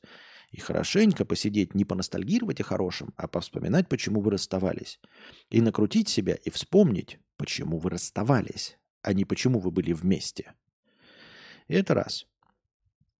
Есть второй, ёбнутый способ. Как вы поняли уже, да? А, есть очень ёбнутый способ накопить деньги и привести ее. Привести и посмотреть, что будет э, вживую. А, ни на что не рассчитывать. Может быть, вживую оно будет все по-другому. Может быть, она тоже терзается. Может быть, она начинает тебя подкалывать, потому что ждет от тебя каких-то решительных действий. Может, каждый раз она, может, она тебя любит, да, и каждый раз ждет от тебя решительных действий э, в течение вот первых двух-трех месяцев возобновления, но потом ее не хватает, и она не может тебе сказать, ну привези меня уже или что-нибудь еще, ну сделай же ты уже что-нибудь как мужчина. Сделай ты, наконец, этот шаг. Ты ничего не делаешь, ты же ее ни разу так и не привез. Вот, и у нее кончаются нервы, и она э, начинает тебя тыкать. И все сводится опять к окончанию отношений. Но оторваться она от тебя не может, потому что она тебя действительно любит, поэтому через какое-то время она опять и возобновляет это. То же самое забыв, потому что мы, я говорю, вторую э, часть картинки не видим. И вполне возможно, что надо просто привести ее. И если не получится, то она уедет обратно, и все. Ну или останется. То есть, а ты ее привозишь и селишь у себя в э, квартире. Вот, вы не женитесь ничего, вы просто э, начинаете отношения вживую вместе. Вот вы начинаете вживую отношения вместе, либо вы оказывается, что вживую совсем все по-другому и все хорошо, либо оказывается, что все хуже и плохо, и вы просто расстаетесь, поскольку эта квартира твоя, она съезжает. Если у нее есть возможность остаться в Канаде, она остается, ну просто вот остается знакомый в Канаде. А, либо, если нет возможности, она возвращается к себе домой. То есть ты просто привозишь ее и переводишь э, ваше общение в другое русло. Потому что, очевидно, в отношениях на расстоянии у вас наступил тупик. Так я это вижу. Либо, как я уже сказал, если ты не хочешь ее привозить, то просто будь мужиком опять-таки и не отвечай на нее сообщения. Вот они у вас закончились, прервались, поплакал, попереживал полгода, И вот она написала, как дела, а ты больше не отвечаешь. Просто не отвечаешь, несмотря ни на что. Как-то так. Живу в хате 40 квадратов, но дорожку заказал. А как еще худеть зимой? В одной комнате кровать, комп и дорожка. Почему бы и да? Э, худеть питанием, Руслан. Худеют только питанием. Дорожка не для похудения. Дорожка для того, чтобы тренировать выносливость, для того, чтобы тренировать твое сердце. Никакого отношения к похудению ни летом, ни зимой, ни бег по дорожке, ни бег по улице к похудению не имеет никакого отношения и никогда не имел. С простыней все по-старому. 300 рублей, ссылка на телеграф. Все верно.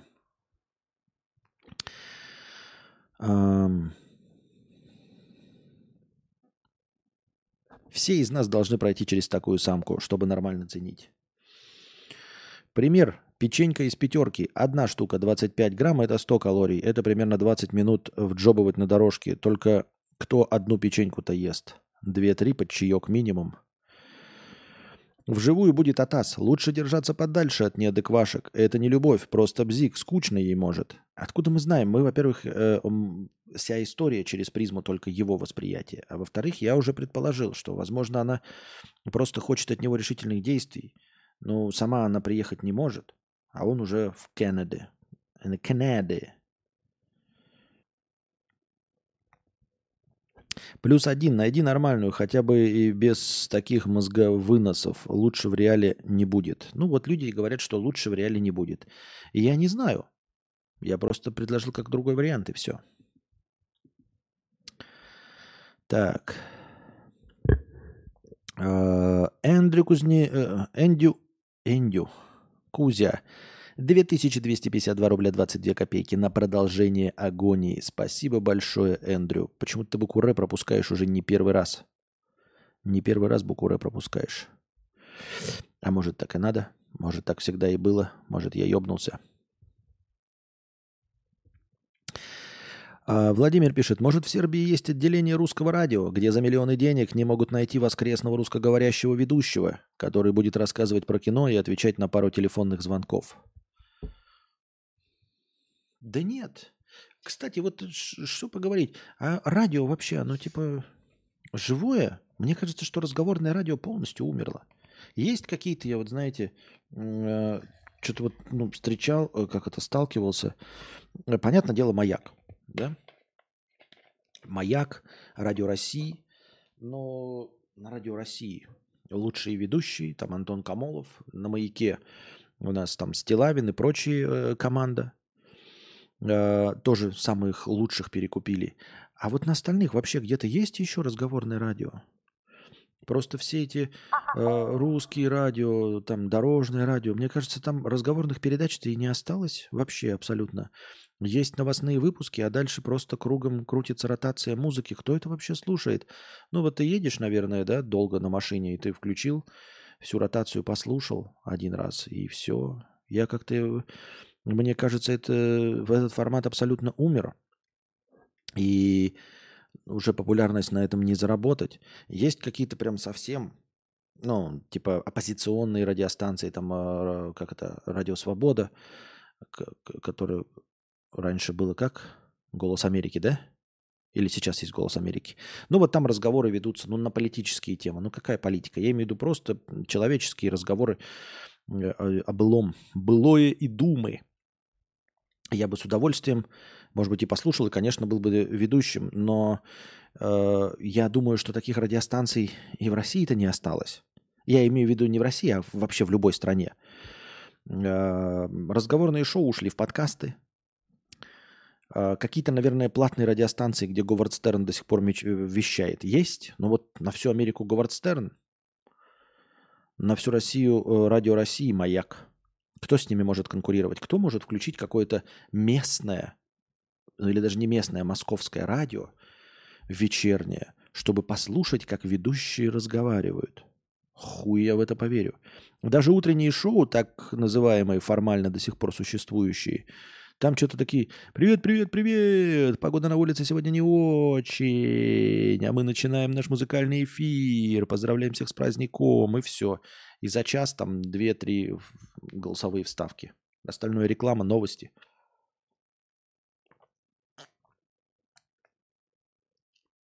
И утренняя ротация. А уж тем более национальные радио на территории другой страны. Я не верю в существование русского радио на территории Швейцарии. Я не верю, что это кому-то может быть нужно. И в интернете существовать может все, что угодно, но там не будет слушателей. Вообще не будет слушателей. Я так думаю, мне так кажется. Почему-то. Могу быть неправ. Радио на даче, хорошо. Два килограмма сбросил за две недели дорожки. Есть начал больше. Брал не для похудания. Так ты просто покакал два раза, да и все. Так и надо. Это Себаного Твича так заладилось. А, -а, а, вот оно что. Бегал где-то 50-70 дней подряд. 167 сантиметров, 91 килограмм.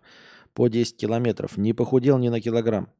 Когда только начал бегать, немного подскинул, но потом все в еду упирается, а когда бегаю, ем больше по инерции. Вот, вот ББ Курса уже пишет правду относительно мистера Мистера который за две недели дорожки сбросил 2 кило. 2 кило ты сбросил, это ты эм, начал просто жидкость сбрасывать. Э, у тебя желудок по резвее начал работать, и ты стал какать чаще, блядь.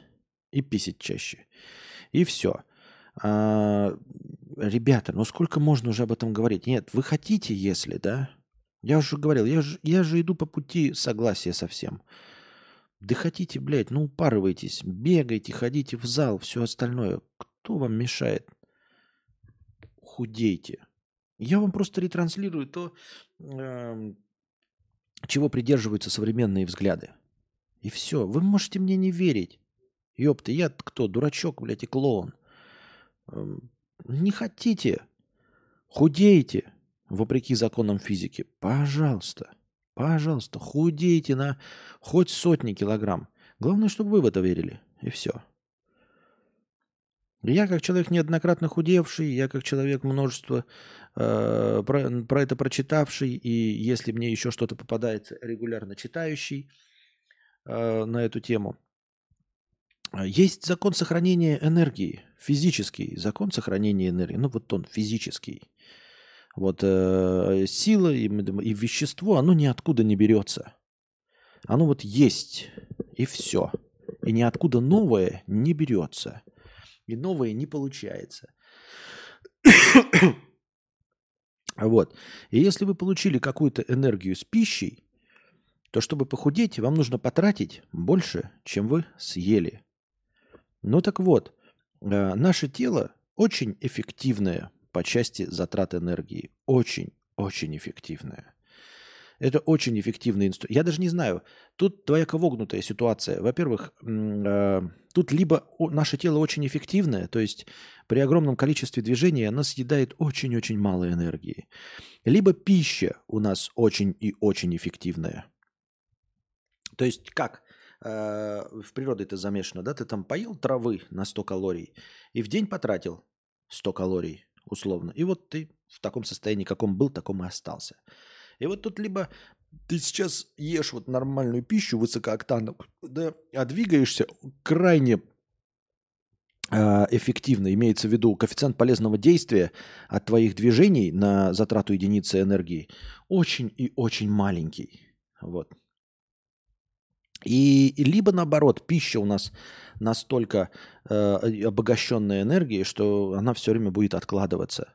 Так что тут как бы по законам физики, э, чтобы в баке у тебя в машине э, осталось меньше бензина, да, вот тут ты, должно быть у тебя в баке меньше бензина, условного жира, да, в твоей машине. А, вы почему-то думаете, что этот бензин можно сжечь. Можно сжечь. Действительно можно. Только представьте, что вы бежите 10 километров – а вы машина. И вы каждый день наливаете полный бак. Вы налива, доливаете полный бак и такие, блядь, сегодня к, ме, к, ме, к вечеру у меня будет меньше. И вы пробежали 10 километров. А кто-то из вас пробежал 20 километров. Вы понимаете, насколько пренебрежительно мало вы потратили бензина? Дело в том, что весь бак должен уходить на 400 километров. А вы, блядь, свои 10 километров пробегаете. Поэтому, чтобы количество бензина уменьшалось, что нужно делать? Нужно не доливать до полного бака, нужно все время не доливать. Не доливать, не доливать, не доливать. Только таким способом, если вы ездите на своих «Жигулях» 10 километров в день, да даже 20 километров в день, Понимаете? 20 километров в день. Вот вы бегаете 20 километров.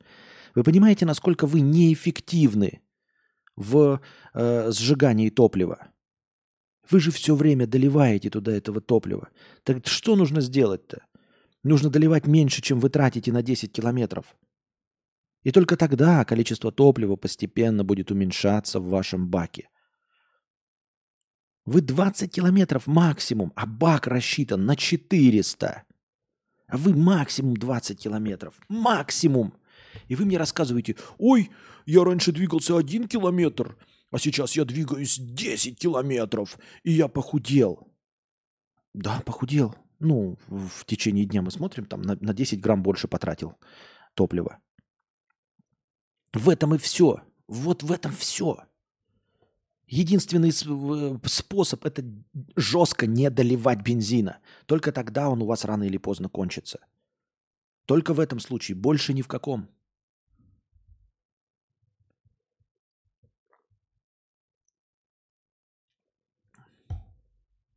Не верите? Ну, почитайте. Просто откройте, сколько сжигает... А, сколько сжигает калорий час бега. Давайте. Рассказчики мне. Давайте сами, я не буду. Вот на вашу веру напишите. Вот вы прогуглите, и вы сейчас напишите, и вас вы остальные все сами проверите тоже.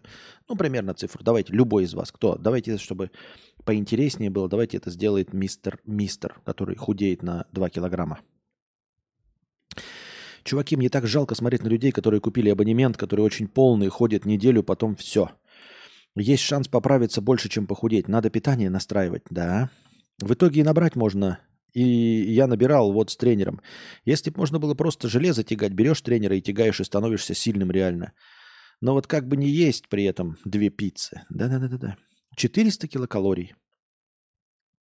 Напоминаю вам, согласно Всемирной организации здравоохранения, а, минимум калорий для того, чтобы не умирать, да, чтобы не, не умирать, а чтобы организм не надсаживался. Для мужчины, по рекомендациям Всемирной организации здравоохранения, это полторы тысячи килокалорий. Полторы тысячи килокалорий в состоянии покоя. То есть вот лежа на диване, мужчина тратит полторы тысячи килокалорий. Женщина 1200 килокалорий. Просто лежа на диване. Вы э, часом бега 400 килокалорий, вон 350-600. Ну пусть 600. Ну пусть 600. Дорогой мистер Мистер, ну пусть 600. А, теперь посмотрим калорийность шавухи. Калорийность куска пиццы. Калорийность стак... О, давайте, да. Давайте, где у нас тут? Фанта. Фанта.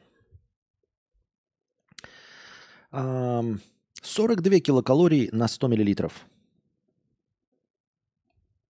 Я сегодня двухлитровочку выпил, да? 420 килокалорий получается. А, это на литр, двухлитровочка. 840 э, килокалорий, двухлитровка. 840 килокалорий. Чтобы сжечь вот эту банку фанты, мне нужно пробежать 2 часа. 2 часа мне нужно бегать, чтобы сжечь вот эту бутылку фанты. Это при условии, что я кроме этой бутылки фанты ничего сегодня не ел. Вообще ничего. Абсолютно ничего. Ничего в мой девственный рот не попадало, кроме этой фанты на сегодня. Только в этом случае, пробежав два часа, я могу получить дефицит. Понимаете? Ну, в условиях э, как бы состояния покоя наш организм пожирает, ну, если вы жирный, как я, то побольше, конечно. А, если поменьше, то поменьше. Ну, предположим, что я нормального телосложения в состоянии покоя, у меня съедается полторы тысячи килокалорий. Просто я вот лежу, и у меня за день тратится полторы тысячи килокалорий. А, наш организм очень эффективная машина, потому что полторы тысячи килокалорий – это очень мало. Ребята, это очень пиздецки как мало. Э, потому что выходить из этих пол- полутора тысяч килокалорий, то есть есть больше, чем мне нужно в состоянии покоя, очень легко. Вот мы находим сегодня, сколько мне покажет, 10 тысяч шагов, да? А, это примерно час 10 ходьбы. Невысокоинтенсивной ходьбы, условно. Пусть это будет тоже 400 калорий. И полторы тысячи в состоянии покоя. Это получается 1900 килокалорий я сегодня потратил благодаря ходьбе э, более часа, более 10 тысяч шагов. И поеданию моего тела в состоянии покоя 1900. Я 1900, блядь, только суп ем на 1900 килокалорий. Понимаете? Никакой спорт тут не поможет. Спорт – это э, тренировка мышц. Это хорошо. Это тренировка выносливости. Это прекрасно, когда ты можешь, не запыхавшись, подняться по лестнице, когда ты можешь пробежаться до автобуса, когда ты можешь, э, э позвав девушку на свидание, не вести ее в кафе, э, а по погулять с ней по парку и не сдохнуть. Понимаешь? Вот для чего тренировка нужна. И чтобы сердце твое работало, чтобы ну, не скопытиться раньше времени чтобы сердце работало. Сердце – это насос, который кровь нашу гоняет. Чем больше тело двигается, тем больше гоняет. Вы будете больше уставать. Э, ваш насос будет гонять по телу вашему кровь, кислород, все остальное. Э, вы будете лучше спать, потому что у вас натренированное тело, оно устало. Организм ваш понял, что вы чем-то занимались, как я уже говорил, вот выходить на улицу и все остальное, и ваш организм понял, что вы чем-то занимались, что вы занимались полезным каким-то делом. Он не знает, он просто э, чисто по движению понимает, что вы занимались чем-то эффективным и полезным, и теперь вам награда хороший, крепкий, глубокий сон. Э, без бессонницы, без засыпаний по 40 минут, без всего остального вы э, уснули, проспали 8 часов и проснулись свежачком. Вот для чего спорт. Вот. Может быть, как-то чуть-чуть подразогнать метаболизм. Подразогнать метаболизм – это чтобы э, благодаря мышцам, благодаря наличию у тебя мышц, благодаря э, интенсивной работе тела, э, ты за бег, за час бега съедать будешь, сжигать будешь не 400 калорий, а 450. Если ты э, мускулистая тварь, машина, качок, то будешь э, съедать за тот же час бега, благодаря тому, что мышцы ну, сжигают вот эти калории, ты будешь сжигать 500 килокалорий за час бега. Вот и все. Два с половиной часа ходьбы – это 12-15 километров, это 15-18 к шагов. 10 к шагов – это где-то два с половиной часа ходьбы вроде. Да нет. Это может по торговому центру так?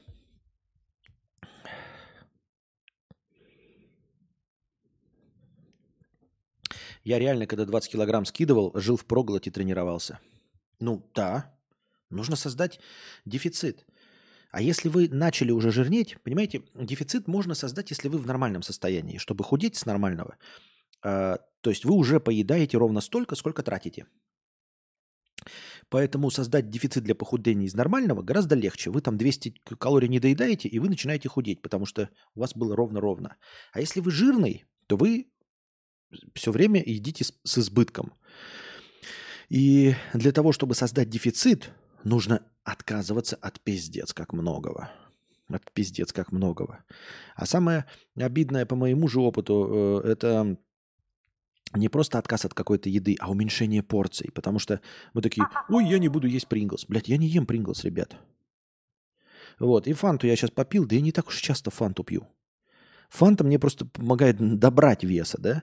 Но в целом я не так, чтобы часто ем э, печеньки или сладкое. Но вот если мне э, суп Анастасия сварила, то суп у меня пол-литра. И как бы сам-то суп – она его делает так, чтобы ложка стояла. То есть это суп называется формально, на самом деле это э, густая каша. Вот. Эм, это блюдо, оно, наверное, не высококалорийное. Там 250 килокалорий, наверное. Или 200 килокалорий даже. По сравнению там, ну, не сильно калорийно, да, на 100 грамм 200 калорий. Но только ем-то я, блядь, пол-литра, понимаете? 500 грамм я ем. И шавуха формально там не какое-то а, слишком калорийное тесто. Там очень мало, да, правильно тесто в лаваше.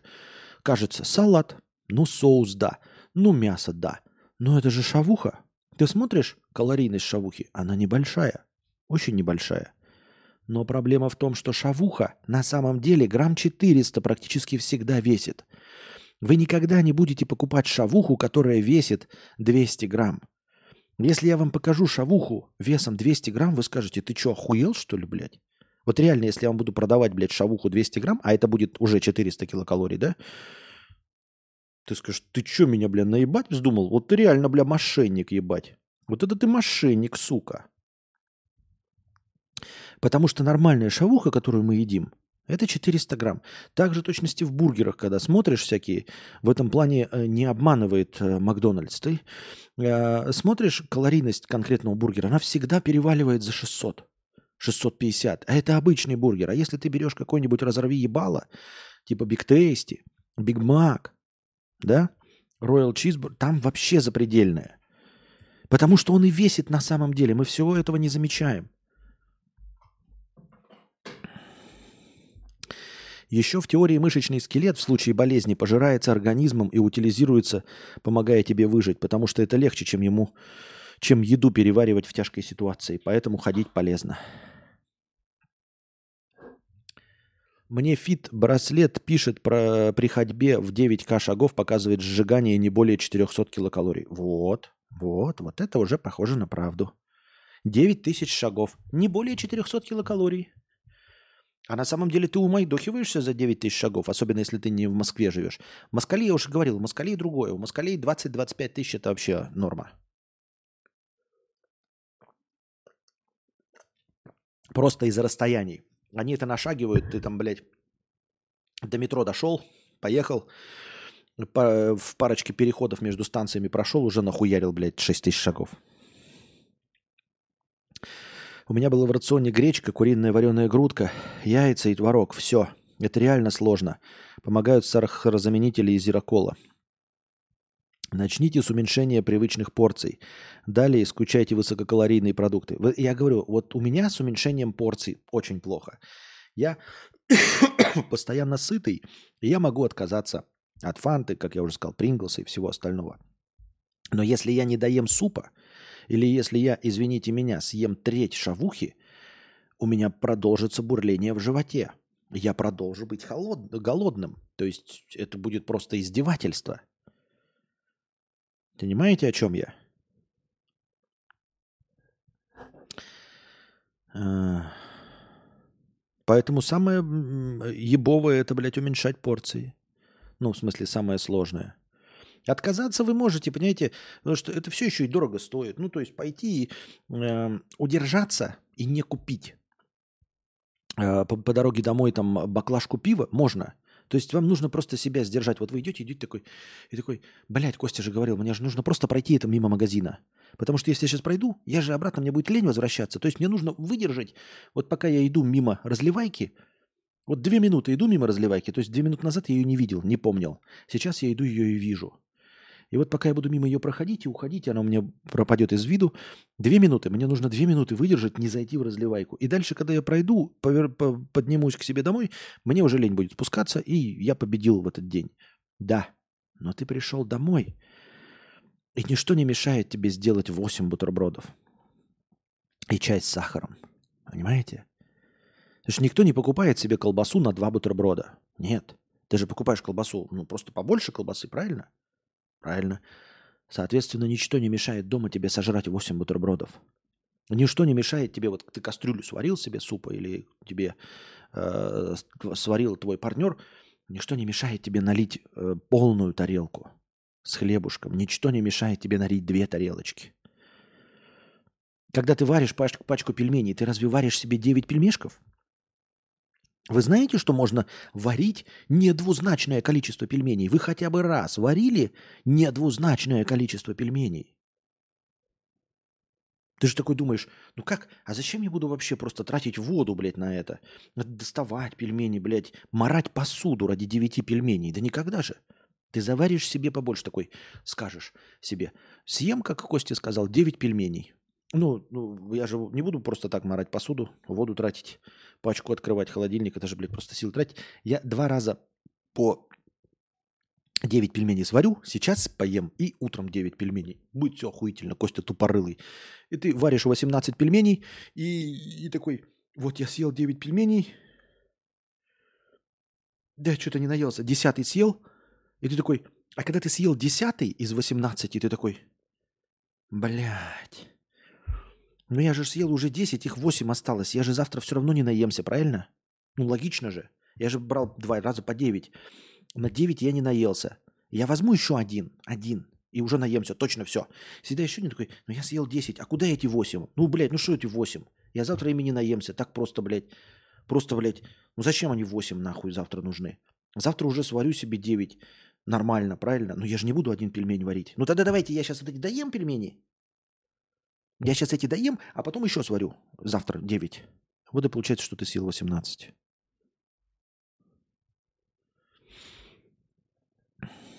Все эти примеры какое-то РПП кость.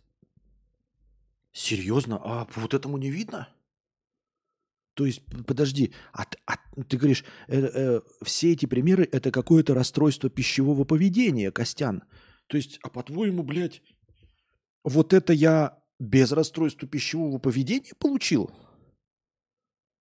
Ты, ты, ты, ты думаешь, что вот это вот образовалось без расстройства пищевого поведения? Или что я намекал на то, что это у меня, блядь, вселенная так сделала, а не расстройство пищевого поведения и моя необузданная э, глотка? Ох, мы ушли как в глубокий минус. Итак, ребята, вы прожали 98 лайков. У нас последний рывок.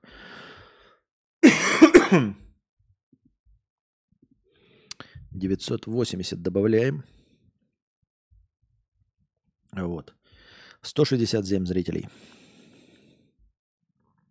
У тебя просто кость широкая. Да-да-да, у меня тут вторая кость появилась просто. Ага. Да-да-да, покупаешь куриную грудку, чтобы худеть, и она продается 800 граммов. И сразу варишь всю и обжариваешь даже ее. Попробуй купи 300 грамм филе. Ага.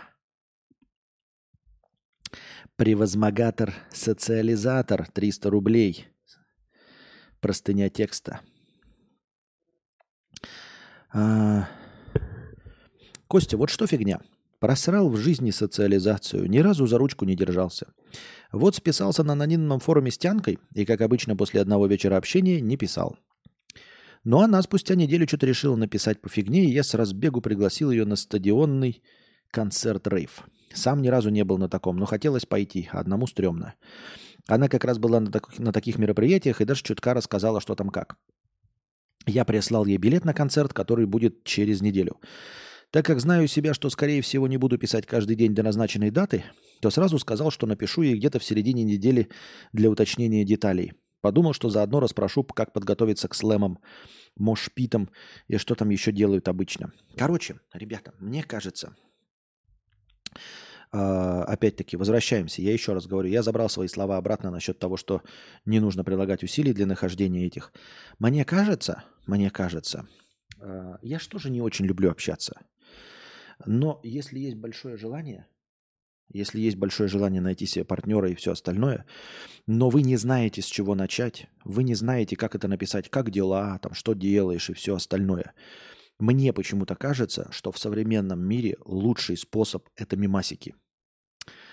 Вот, если вы чувствуете, что вам нечего сказать, но понимаете, что если не продолжите писать, то прекра- общение прекратится, что вы не вышли на тот уровень, когда можно друг с другом молчать, меняйтесь мимасами. Мимасы каждый из вас видит. У вас у всех есть мимасы, картинки. Вот я еще не дочитал эту историю, да? Вот ты говоришь, я не буду каждый день в течение недели писать потому что не чувствуешь, не, не, не выиграл в социализацию, не выиграл. А, ты чувствуешь, как ты краснеешь, когда ты пишешь, э, вот как дела или что там сегодня делал, просто тебе кажется, что это натужно, тупо и неинтересно. Кидай мимасик. Заходи эм, на какой-нибудь там ВКонтаче или куда там в телегу, в группу про эти рейвы, по-любому на все темы есть мимасики. Там, ну, ну, знаете же, на программистов есть мимасики, на музыку есть мимасики. У всего есть мимасы, блядь. Я когда тик- ТикТок смотрю, меня, блядь, попадаются наборы мимасов учеников художественной школы, наборы мимасов стоматологов. Мимасы у стоматологов все про то, что они зарабатывают кучу денег нахуй за миллиард, э, это, за, за доли секунды. Э, кучу мимасов программистов, про все, что угодно есть мимасы. Находи группу, смотри мимас, тебе нравится. Ты таким образом делишься своим чувством юмора. Во-вторых, мимас придумал не ты, а человек, ну, который умеет шутить. И иначе бы ты этот мимас не увидел. Если бы этот мимас был неинтересный, то его бы никто не залайкал, ты бы его не увидел, его бы не запостили. Поэтому автоматически это не может быть э, тупым кринжовым юмором. Если тебе понравилось то, что сделал кто-то другой, не надо самому их генерировать. Кидаешь мимасы, просто кидаешь мимас. Ничего не говоришь, просто вот утро, там 10 вечера, попил кофе такой, смотришь, и вы, пока у вас одна общая тема, концерты и рейвы, открывай мимасы про рейвы, концерты, наркоманов и все остальное. Просто кидай мимас. Просто, блядь, кидай мимасы, все. Вот, сидишь дальше еще какой-нибудь, блядь, пост не по теме, да, котятам, кидай мимас. Она таким образом видит, что ты вовлечен.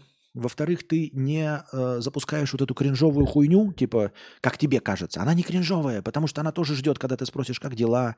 Может быть, она тоже стесняется написать. Вот. Ты таким образом регулярно даешь ей понять, что ты о ней думаешь и помнишь, и делишься с ней чем-то веселым, интересным, по твоему мнению, понимаешь? То есть, когда ты не пишешь, ей кажется, может, я не понравилась, блядь. Может, еще что-то, хуй пойми что. А ты тоже не можешь написать, потому что что я буду навязываться? Вот, современный инструмент, мимас, он ни к чему тебя не обязывает. Ты одновременно, как я уже сказал, э, общаешься, при этом не навязываешься и четко даешь понять свой интерес, потому что ты же не будешь кому угодно просто так мимасы кидать, правильно? Что она твой хороший знакомый, что ты о ней помнишь, что ты делишься с ней чем-то интересным, ты поддерживаешь связь, показываешь, что ты помнишь о ней, именно каждый день и по нескольку мимасов кидаешь. На какой-то мимас она скажет, например, ты кинул какой-то мимас там, блядь, я не знаю, с Армином Ван Бюреном, да, там что-нибудь еще. А, вот. Она скажет, а я, блядь, Ван Бюрена не люблю. И ты такой, а я тоже. Или, или наоборот, а мне нравится. Вот. Или она скажет, а я, ну, на какой-то из мимасов она реагирует, я Ван Бюрена люблю. Ты такой, я тоже, мне вот такой альбом нравится. Вот вы уже парочкой фраз перекинулись. Вот вы уже парочкой фраз перекинулись. Не обязательно дальше продолжать. Парочкой фраз перекинулись. Все. Мне кажется, мне, а, вот старому скуфу, а, кажется, что современный, современная переписка, ненатужная, прежде всего должна э, начинаться, если вы не хотите и не умеете, с мимасов. Я так думаю. А вы что думаете? А, главное, не мимасики про инвалидов. Все равно какие. Да все равно испанский стыд получится. Почему? Нет, не получится никакой испанский стыд. Не надо париться по этому поводу. Э, если такой испанский стыд, ну тогда испанский стыд от всего, от того, что ты выходишь на улицу. Нет. Я обычно музло кидаю. Тоже неплохой вариант. Имеется в виду, когда ты боишься вот прямо написать фразу такой, как дела, типа, да? Тебе кажется, что это душно. Поэтому пользуйся другими. Тоже прекрасный вариант кидать музыку. Окей, я, да, я поддерживаю э, как это, мысль о том, что делиться своим музыкальным вкусом – это говно, да? Но суть не в том, чтобы делиться музыкальным вкусом, а просто – ну, ты можешь кинуть музыку, которая, как тебе кажется, понравится ей, но тебе может вообще не нравиться. вот. 50 на 50. Надо звать тянок на свидание в свои любимые комфортные места, а в не в неизвестные для тебя места или любимое место тянки – ты будешь чувствовать себя увереннее в знакомом месте, пишет Максим. Это все хорошо, но нам человек говорит, что он уже проиграл в социализацию. Ты говоришь с точки зрения опытного человека. Ты уже знаешь, во-первых, а, как это пойти в незнакомое место, то есть ты ходил на одно свидание. Б, ты знаешь, каково это пойти в место, которое любит женщина, а не ты, и ты чувствовал себя неуверенно. Это э, третье, это уже второе свидание. И ты ходил в место, которое было тебе понятным и знакомым, то есть у тебя как минимум было три свидания. Ты, извини меня, не в том совершенно состоянии находишься. Так, продолжаем. Так как я знаю себя, что, скорее всего, не буду писать каждый день до назначенной даты, то сразу сказал, что напишу ей где-то в середине недели для уточнения деталей. Подумал, что заодно и расспрошу, как подготовиться к слэмам, мошпитам и что там еще делают обычно. Но в итоге я за всю неделю так ни разу не написал ей. Днем я работал, еще и под конец года головника прибавляется, а вечером сил оставалось только на приготовить поесть И, и собственно, поесть под ютубчик или серию аниме. Вот видишь, а, начало разговора, оно обязывает на тебе, для, ну, а, обязывает тебя продолжать разговор. Ты вот спрашиваешь, что такое мошпит там, блядь, и как, я хуй его ебу, что это такое. А, как подготовиться к слэмам? Она тебе что-то пишет, ты должен как-то реагировать. И вы должны еще каким-то образом этот потом диалог закончить. Вот. Э, это опытные люди умеют сказать там типа, все, давай, я спать и тебе желаю хорошего сна. А мимасики ты мог кидать во время приготовления еды, во время любого самого натужного дня, ты же выходишь пописить, покакать, блядь, вышел пописить, посмотрел, просто сам смотришь мимасики, о, вот это, и просто отправил. И она просто, если сказать нечего, она просто поставила лайк или посмотрела, и сама тебе что-то отправила. Понимаете, мимас не требует вовлечения в диалог, не требует затрат времени. Это не начало разговора само по себе. Часто сама так делаю, когда не знаю, что бы сказать, чтобы проявить заинтересованность, кидаю тикток какой-то и так далее, а там и диалог может завязаться. Вот я про это же и говорю. Про это же и говорю.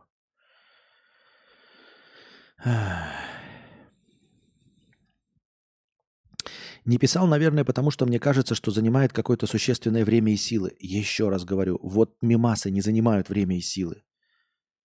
А так она сидит и думает такая, блядь, интересно, я ему хули он пропал на неделю, блядь. Вот что это значит? Ему не интересно. Или что? Почему он не подкатывает яйца? Если полистать пару постов в телеге, можно и в, в полглаза буквально, это быстро и незатратно, то начинать переписку кажется обстоятельным занятием, из которого и так еле оставшееся на необходимую бытовуху время улетит в трубу. Короче, в день концерта, отоспавшись и встав в два часа, Пишу ей, что, мол, сорян, что не писал неделю, сейчас раздуплюсь и посмотрю, как доехать там. Ну и скоординируемся по деталям. Она ответила, что что-то это, что-то это я так проебался, у нее уже другие планы, и вообще она подумала, что я типичный для парней слился. Ну, как бы логично. Я, конечно, вынес для себя из этой истории плюсы, предпочитаю искать позитив. Например, впервые читка флиртовал и впервые обменялся с Тянкой фотками. Но что это у меня за фигня с тем, чтобы написать и нехваткой на это сил? Шиза? Надо к мозгоправу? Не надо к мозгоправу. Вот я тебе дал совет. Мне кажется, несмотря на то, что там пишут, мне кажется, это хороший совет. Иван, пять тысяч рублей задонатил. Спасибо большое, Иван, за пять тысяч рублей. Я считаю, что мой совет хороший. Это сейчас... Вы видели это, ребята? Я совсем забыл, что, оказывается, у айфончиков такая фигня есть. Да вы видели? Я теперь сам могу реагировать на крутые донаты, да? С покрытием комиссии. Как там? Что, ты не будешь работать, что ли? Как оно там работает? О, с покрытием комиссии. С покрытием комиссии. Кайф.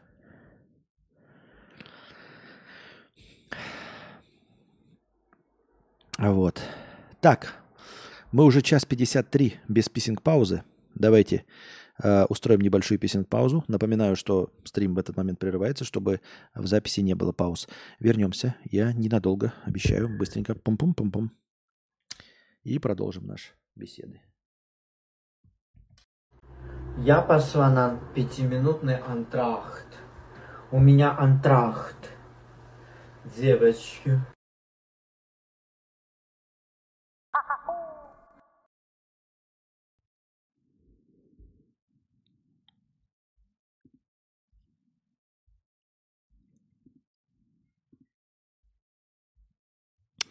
Так, надеюсь, мы вернулись. Раз-раз, яйцетряс.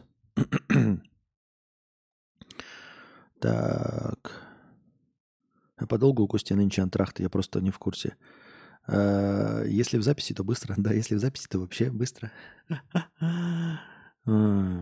так. Превозмогатор социализатор 50 рублей. Спасибо, Костя. Действительно, мемы могут быть решением, наверное. Я обычно утром или в обед просматриваю пару каналов в телеге и один-два кидаю в какой-нибудь общий чат. Конечно, все равно есть вероятность, что из одного мема надо будет участвовать в диалоге, но хотя бы это будет легче начала большого диалога. Да, да, да. Так, синий раздел чата у нас. Как ты придумываешь название стрима? Ну, в 80% случаев название стрима это э, тема э, основополагающего доната. То есть э, одного из э, лучших межподкастовых, э, не лучших, а ну, просто так зацепивших меня межподкастовых вопросов, простыней, донатов, я просто выношу в название, чтобы понятно было, что о чем мы как минимум в стриме точно поговорим. Сделаешь писинг-паузу новую, могу дублинуть в ЛС. Дублани. Костя, я недавно узнал о существовании выдержанного в бочках пива. Оно приобретает богатый вкус, подобный вину. Стоит дороже, крепче. Это не на каждый день. Пробуй, поделись с нами впечатлениями. Ты имеешь в виду вот эти вот э, пивасы, которые по 18 градусов такие темные? Слушай, что-то я как-то к этому не тяготею совершенно. Если говоришь о каких-то конкретно выдержанных бочках пива, то назови какие-нибудь распространенные марки. Но не сербского, а, ну, там, я не знаю, какие там Хайникин или еще кто-то выпускает, я могу посмотреть, но я боюсь, что мне не понравится. Я в пиве говноед, как говорил э, Юра Хованский. Если ты не любишь говна пива, то ты не любитель пива. Легко любить элитные пива. Но на самом деле нелегко. Я не люблю. Я помню, как, как это пробовал, единичку, да? Единичка это, по-моему... А, ну да, единичка и двойка, я помню, темные пива были у Балтики. Балтика-1, Балтика-2. Я вообще Балтики все пробовал, насколько я помню. Не, но, естественно, кроме тройки и семерки ничего не понравилось мне. Вау, какое совпадение. Три часа назад заказал беговую. Вообще говоря, чистый Китай. Но надеюсь, хотя бы пять лет прослужит. Очень надеюсь, что не забью на тренировочные... На тренировке. Правильное питание подключать будешь? Я не про себя говорил. Это вопрос был от подписчика. Давай иронизавра на пару стримов. Тогда было жестко. Всех зрителей как электрошокером сболтнуло. Еще и на пару стримов. Не, мне кажется, иронизавр никому не понравился. Двуслойный, да, это имеешь в виду? Вот это вот. Сегодня советы дружи в тему. Я как-то вроде тебя слушаю, а вроде и нет. Как-то мимо. Может, разговор обо всем и ни о чем. Может, потому что повесток не было, я эгоист. Наверное, поэтому хочу иронизавра. Я думаю, магнитные бури сильно отражаются на мне и на тебе. Сегодня из-за этого, наверное, так странно на стриме чувствуется. Что? А что сегодня в стриме странного? По-моему, сегодня нормальный, обычный стрим. Нет? Винное пиво, наверное, это про сорт пива Портер. А, ну то есть это все любые портеры. Ну так у Балтики какой? Двойка была Портер, по-моему, да? Или Балтика один? Я не помню. Вот такая зеленая была, по-моему. Давным-давно. О, счетчик завис. Я забыл счетчик включить. Ну, бывает, бывает. Я же во время писинг паузы стараюсь, если не забываю счетчик останавливать. Поэтому иногда забываю его запустить. Спасибо, что сказали. Никак не можем разобраться со всеми повестками, они все копятся и копятся. Давайте сегодня пойдем, чтобы было интенсивно, эмоционально, быстро-быстро. Степень возмущенности магнитного поля Земли достигла уровня G3, означающее «сильно». На Земле могут возникнуть проблемы в энергетических системах, ложные тревоги в предохранительных системах и закипание масляных трансформаторов. Вероятны перебои в спутниковой и радионавигации. Как вы, метеозависимые? Не знаю, у меня сегодня голова болела. Вот метеозависимый ли оно, она мне иногда болит, а может она всегда болит только в магнитные бури. Минутка странных новостей. Коктейль с секретным соусом. Клиенту службы доставки еды по ошибке передали вместо молочного коктейля стакан теплой мочи. О чем он догадался только после первого глотка. Ну, во-первых, э, молочный коктейль, э, мне кажется, э, по умолчанию должен быть холодным. Даже если он успел нагреться с доставкой, то он все равно должен быть не ледяным, но холодным, потому что мороженое – это часть молочного коктейля, если мне память не изменяет, и если я правильно себе представляю молочный коктейль. А тут говорится прямо о стакане теплой мочи. Курьер рассказал, что по ужасающей случайности передал клиенту не тот стакан. Дело в том, что он очень много работал и не мог найти туалет, поэтому нассал в один из стаканов и передал его клиенту. Вот э, нассал э, и по чистой случайности – произошла ужасная ошибка. Это звучит, как видели все те, кто, где мальчик, э, мальчика мама ругает, что он э, его вызвала учительница, э, маму, и сказала, что ее сын написал на доске «долбоеб». Вот. А он там что-то отмазывается тем, что хотел написать другое слово, но ошибся, опечатался. То есть он хотел написать идиот, но получилось долбоеб. Вот, и э, такого же уровня отмаза. Да я хотел просто написать, что он идиот, но опечатался и получилось долбоеб. И тоже так же. Да я просто хотел ему дать молочный коктейль, но произошла ужасная ошибка, и я дал стакан теплой мочи.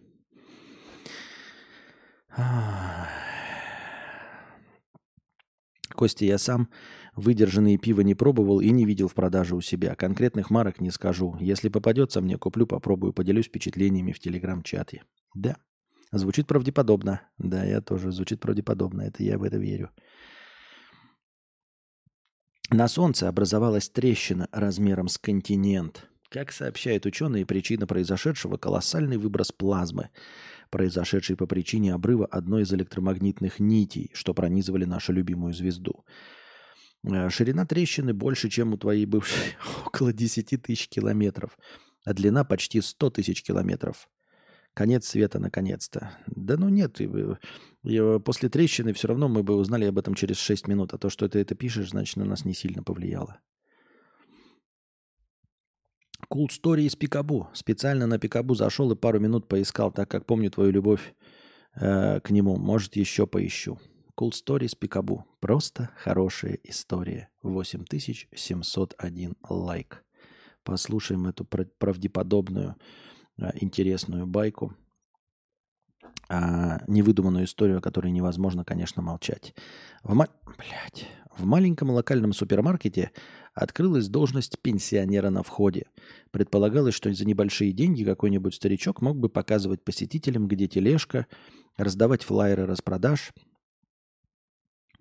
улыбаться и вообще приводить покупателей в благостное настроение своим видом и, соответственно, поднимать продажи магазину.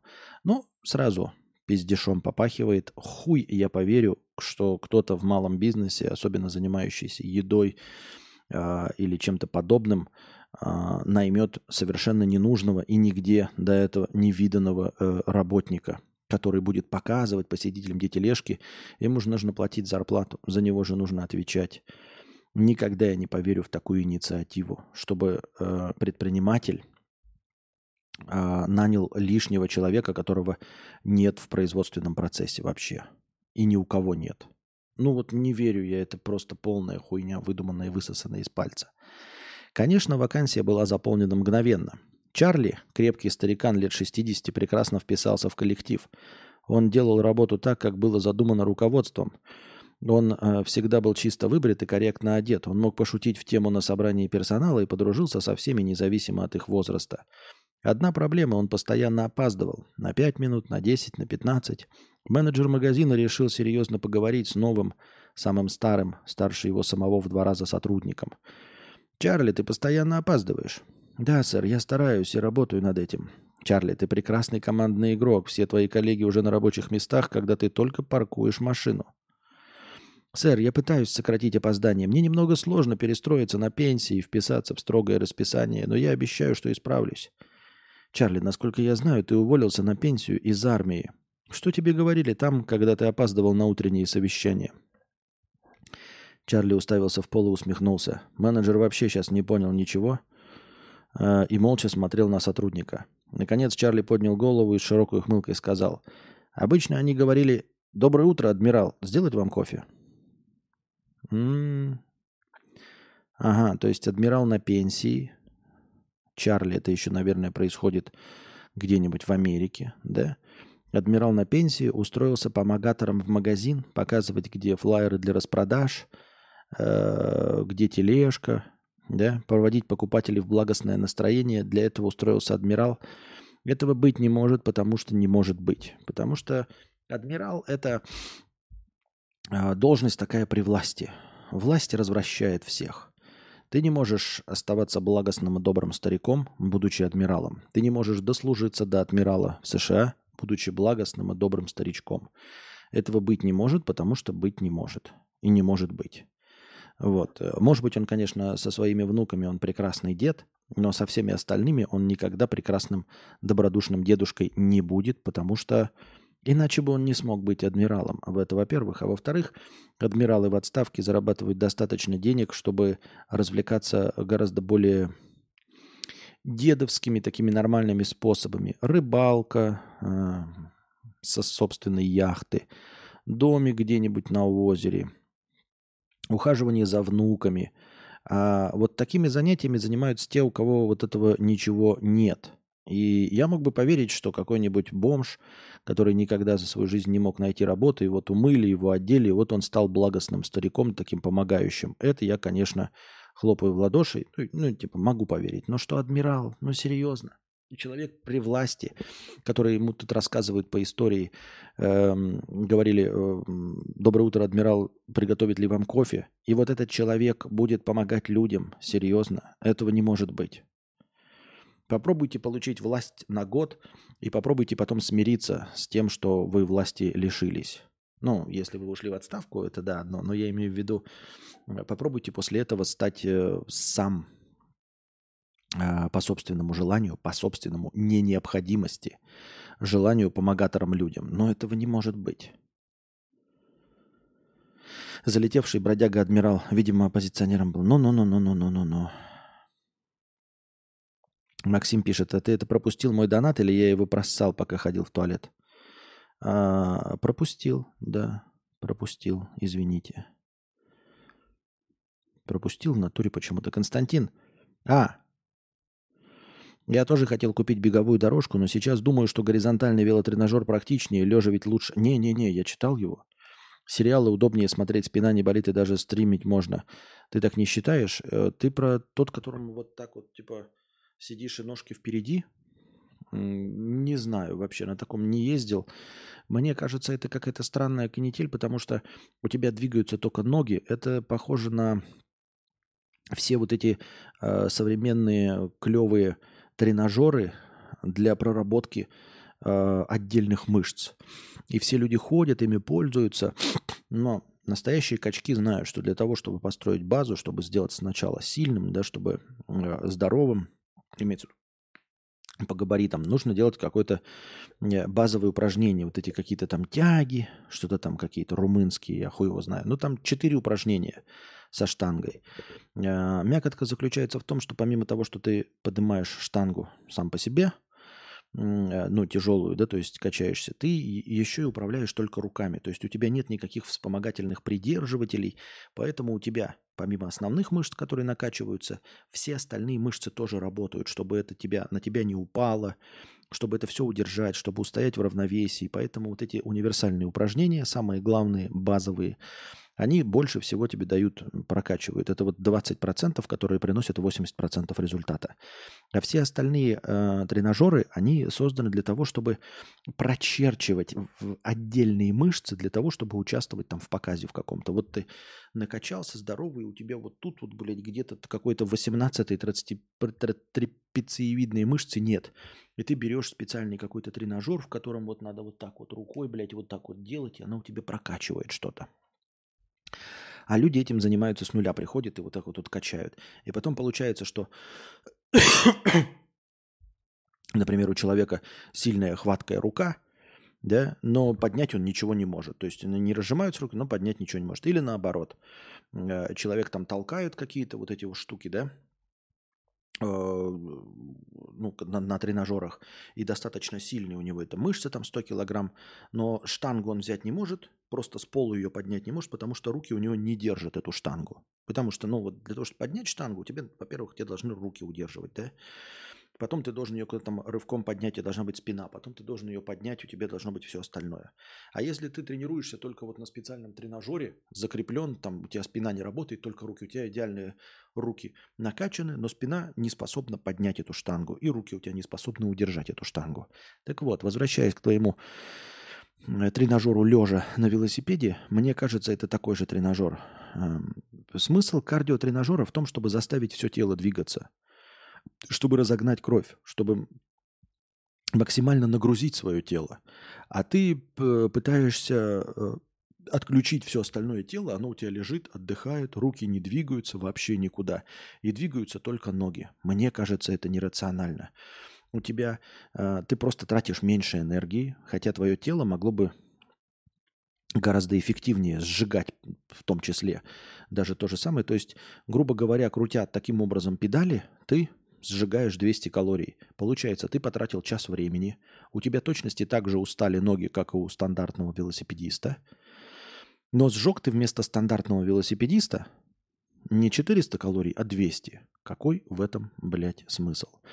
То есть э, вот эти кардиотренажеры современные, они как раз-таки э, идут наоборот по пути усложнения. То есть вместо э, этот просто ходьбы есть эллипсоид, в котором ты двигаешь и ногами, и руками. Максимальная амплитуда создается у тебя движуха всем телом. Получается, что ты за час тратишь там действительно 600 калорий, потому что у тебя двигаются и руки, ты прилагаешь усилия, и ноги. При беге у тебя руки просто двигаются, но усилия не прилагаются. А в эллипсоиде у тебя и ноги двигаются, и руки двигаются, но при этом ты не убиваешь, например, свои суставы. Или, например, тренажер, вот эта лесенка есть сейчас современная, ты шагаешь, она тебе вниз опускается, и ты идешь по лестнице. Потому что ты идешь натужнее, у тебя работают еще мышцы не просто нахождение вперед, но и нахождение еще вверх. Ты каждый раз поднимаешь свое тело. То есть люди стараются, наоборот, придумать тренажеры, задействующие как можно большее количество мышц. А кардиотренажеры э, рассчитываются на то, чтобы задействовать как можно большее количество тоже, ну, опять, мышц тела и как можно больше потратить энергии. А ты вместо этого выбираешь кардиотренажер, в котором двигается только одна часть тела. Мне кажется, это так выглядит. Вот.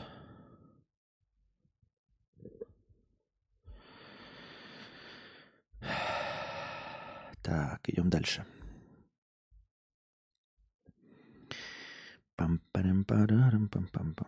пам Последняя дуэль на шпагах во Франции. Опа. Попалось мне как так. Что это? Попалась мне как-то на глаза одна очень интересная фотография. Предлагаю ее вашему вниманию. Взгляните на заглавное фото этой заметки, кликните по нему, оно увеличится. Так.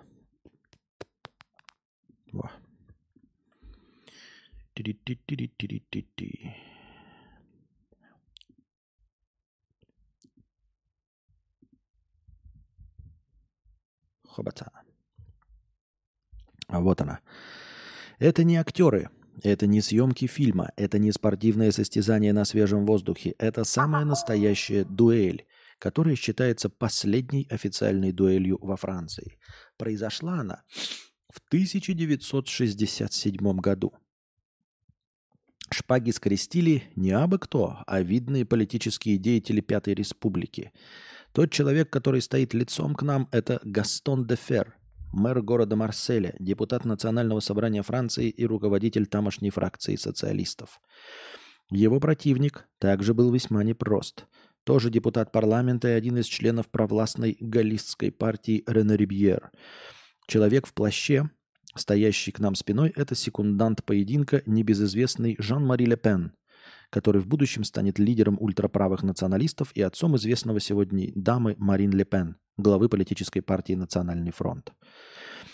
Из-за чего же повздорили горячие французские д'Артаньяны? Неужели из-за какой-нибудь Констанции или, прости господи, Миледи? Или они отстаивали честь королевы, прошу пардону, честь первой леди Франции Ивоны де Голь? Нет, Шершеляфам тут совершенно ни при чем. Спор двух парламентариев произошел во время заседания Национального собрания, разгорелся он на почве жаркой политической дискуссии. В какой-то момент социалист Гастон де Фер не сдержал эмоции и прервал выступление голлиста Рене Рибьера следующей фразой. «Тезеву абрути». Как красиво и ажурно звучит, и вроде бы даже не обидно «тезеву абрути». Но это если не знать французского языка, потому как слово «абрути» или «абрути», я не знаю, означает «тупица», «болван» или «идиот». В общем, один депутат парламента применил к другому депутату парламента совершенно непарламент, непарламентскую фразу «заткнись, придурок». Эта реплика и стала причиной дуэли. Оскорбленный Рене Рибьер вызвал обидчика на поединок. Гастон Дофер вызвал Вызов принял и при этом опять умудрился оскорбить своего оппонента. Цинично пообещал противнику, что нанесет ему такую рану, после которой тот вряд ли сможет выполнить свои супружеские обязанности. Ох уж эти французы со своим фривольным юмором. Особая пикантность этой угрозы заключалась в том, что на следующий день у Рене Рибьера планировалась свадьба. И вот 21 апреля 1967 года в парке коммуны Ньойи-Сюрсен на окраине Парижа зазвенели шпаги. Рене Рибьер был на 11 лет моложе своего обидчика, но он э, до этого дня никогда не держал в руках опасный клинок. А вот Гастон де Фер, напротив, показал себя умелым фехтовальщиком. Он значительно превосходил своего молоди- молодого соперника. Через несколько минут из плеча Рибьера хлынула кровь. Дуэль была остановлена секундантами, победителем был призван дерзкий острослов Гастон де Фер. Надо отдать ему должное, он откровенно пожалел своего противника и не испортил молодожену ему первую брачную, брачную ночь. А ведь мог но пощадил. Французы, они такие затейники. Интересно, да? Фотографии тут есть, вот и все остальное. Хотя они оба не молодые, на самом деле, на фотографии. А еще и который спиной к нам стоит, еще и, как я понял, старше. Да? А, нет, старше это тот, который в белом, э, который к нам лицом. Это он на 10 лет старше. Ну вот, э, интересно, что вообще-то же дуэли запрещены везде, везде, если мне память не изменяет. Э, ну, мне кажется, их за это должны были наказать, разве нет? Лишить какой-то депутатской неприкосновенности и все остальное. Ну, потому что дуэли вообще, в принципе, запрещены везде. Неправильные депутаты какие-то, где жирные бока. Э, французы, ударение на последний слог. Ага, Абрути, значит. А, Максим, 100 рублей. Спасибо за ответ. Просто у меня со спиной проблемы. А, и видео люблю смотреть. А, ну, наверное, тогда да. Как нет, когда да. Так. Развеян популярный миф о сахаре. Что на самом деле будет с теми, кто годами пьет сладкий чай или кофе? Добавление небольшого количества сахара в чай или кофе не влияет на организм отрицательно, пришли к выводу ученые из Лейденского университета в Нидерландах. Сколько ложек сахара можно добавлять в любимый утренний напиток, они рассказали в исследовании, опубликованном в журнале PLOS ONE. В течение 32 лет 3000 участников исследования регулярно пили чай или кофе с сахаром. Отличалось только количество добавленного подсластителя. Ученые изучали показатели здоровья добровольцев в начале и в конце опыта, а также подробно рассмотрели причины их ухода из жизни за время работы над исследованием. И оказалось, что те, кто совсем отказался от чая с сахаром, понижали коэффициент риска раннего ухода из жизни лишь на единицу по сравнению с тем, кто сахар все-таки употреблял. На единицу это как? На сколько процентов, я нихуя не понимаю. Однако, как уточнили ученые, сахар не несет никаких рисков для здоровья и продолжительности жизни лишь при условии, что напиток добавляет незначительное количество подсластителя, только 5 граммов сахара на чашку. Как уточнили нидерландские ученые, этот объем, который вмещается в одну чайную ложку без горки. При этом один стакан газированного сладкого лимонада содержит до 5 ложек сахара, соответственно, такие напитки уже могут быть опасны для здоровья. Ну и ничего нового получается. Чтобы еще больше снизить опасность чаепития для организма, диетологи советуют находить замену сахару и сахаросодержащим продуктам так.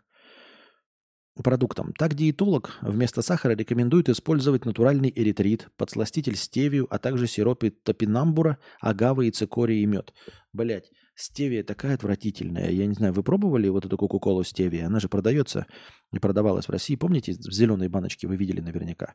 Либо кока-кола там с зеленым листиком. Это вместо э, сахара и обычного подсластителя стевия. Это прям отвратительное говно. Все, что со стевией, отвратительное говно. То есть это просто, блядь, несъедобная кока-кола, раз. Во-вторых, я покупал стевию отдельно, потому что тоже начитался она дает свой вкус, помимо сладости, отвратительный, блядь, травяной вкус, который нетерпимый совершенно. Мне так кажется. Я так думаю, мне так кажется.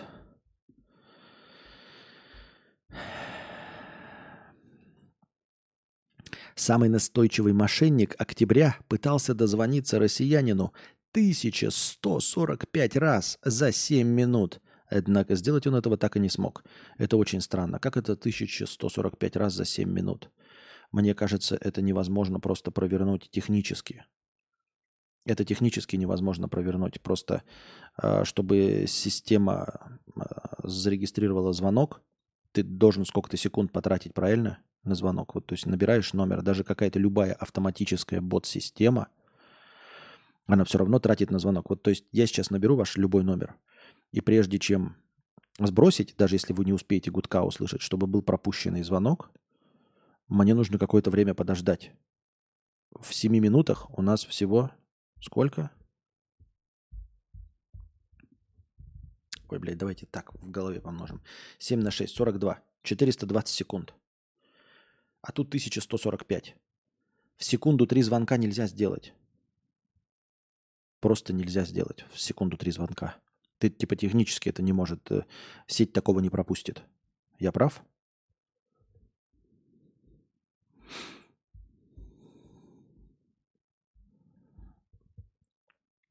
Красная икра и горбуша скоро подешевеют в России. Цены упадут из-за объемов добычи рыбы и удачной лосось, лососевой путины, заявили в ры, Росрыболовстве. По их данным, цена у рыбаков уже снизилась примерно в полтора раза. Ну, посмотрим, посмотрим, как это работает. Насколько мне память не изменяет, как я уже триллиард раз говорил, нефть дешевеет, ой, нефть дорожает, бензин дорожает, нефть дешевеет, бензин дорожает. У рыбаков может быть цена на икру и снизилась в полтора раза и они ее продают за меньшие деньги, но те перекупщики, которые будут в конце концов доставлять людям, они нихуя не снизят цену, они усрутся. Э, это точности так же, как ханыги, которые придумали это, дебирс, вот это все а, алмазную промышленность. Потому что алмазов природных, э, их дохуя. В них нет никакого недостатка. Создан исключительно искусственный дефицит – Э, так называемых бриллиантов и всего, и рынок ограничивается искусственно, чтобы бриллианты хоть сколько-нибудь стоили. На самом деле э, цена их добычи и количество настолько много, что их может бы позволить себе каждый, если бы рынок не был искусственно ограничен. Я не верю в то, что э, икра будет дешевле. Нет, рыбаки, да. То есть рыбаки, они же как подневольные, то есть они больше икры достали, и э, покупатель скажет, а я тебе плачу меньше. Но они вынуждены будут согласиться. Они вынуждены будут согласиться, даже если ты предложишь в 10 раз меньше цену.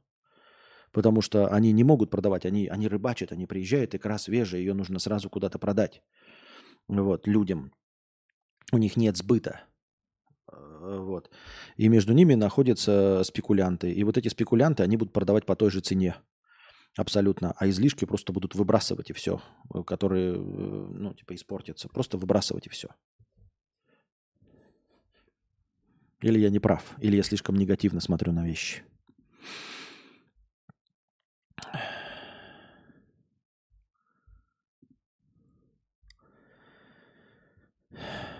Опять то же самое. Почему новости по несколько раз повторяются? Не понимаю, у меня бот с ума сошел или что?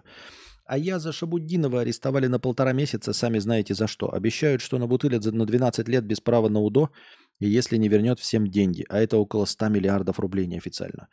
Во-первых, кому всем? Я как понял, на него в суд подали 4 человека, и, и там, по-моему, речь идет о 4 миллионах. Откуда 100 миллиардов долга возникло? Не понимаю. В общем, блогера э, инфо-цыгана, ну, я не, не, не, не имею права, наверное, такое указывать. Ни суд, во-первых, ничего не постановил, во-вторых, я хуй его знает, кто это такой.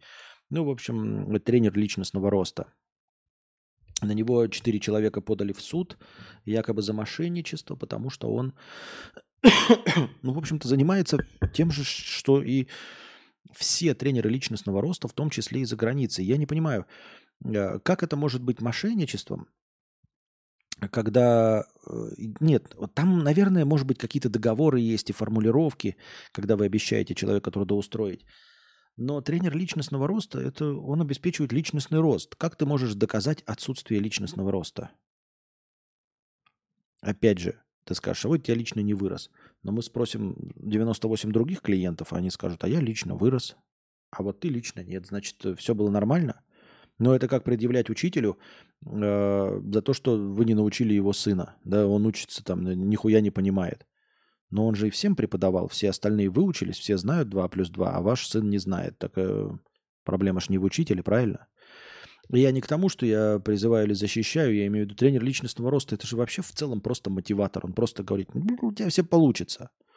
Но кого-то это действует на тебя не действует. Если там была какая-то другая формулировка, типа он обещал, что там вы точно устроитесь на работу, то, наверное, к этому можно придраться.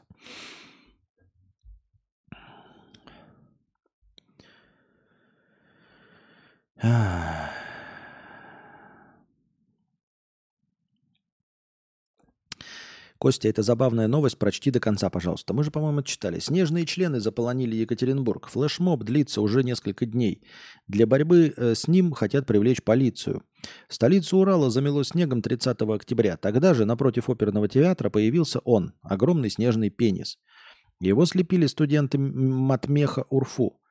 Арт-объект дожил до вечера и пал под трактором коммунальщиков. Но возмущенные студенты восстали против дворников и налепили членов по всему, членовиков по всему городу. Около университетов, колледжей и даже на капотах машин. К концу недели членолепие дошло до властей. Мэр Екатеринбурга Алексей Орлов назвал флешмоб безобразием, а вице-мэр Алексей Бубнов предложил э, силовикам заняться проблемой. Интересно, что сам Бубнов не заметил на улицах города ни одного детородного органа, поэтому попросил присылать ему снежные дикпики в личку. Не знаю, насколько это правда, но так а почему я должен дочитать был до конца? Что забавного в этой новости? Ну, делали члены. Ну, действительно, члены, может быть, и неуместно. Ну, их ломали. Ну и что? Он же разводила и наебщик типа Блиновской, только обещает научить зарабатывать миллионы. Ну, понятно. Померить линейкой личностного роста. Может быть, он обещал, типа, вы заработаете 100 миллионов, если заплатите мне один. Ну, может быть, может быть. Поэтому я и говорю, я не знаю. В Алтайском крае руководитель похитил. Знаете, ребята, я э, на, на своем подкасте вам э, обещаю только то, что вы потратите время свое. Будете слушать подкаст, на прослушивание подкаста. Больше ничего я не могу. Да и даже этого я обещать вам не могу. Может, вы не будете слушать.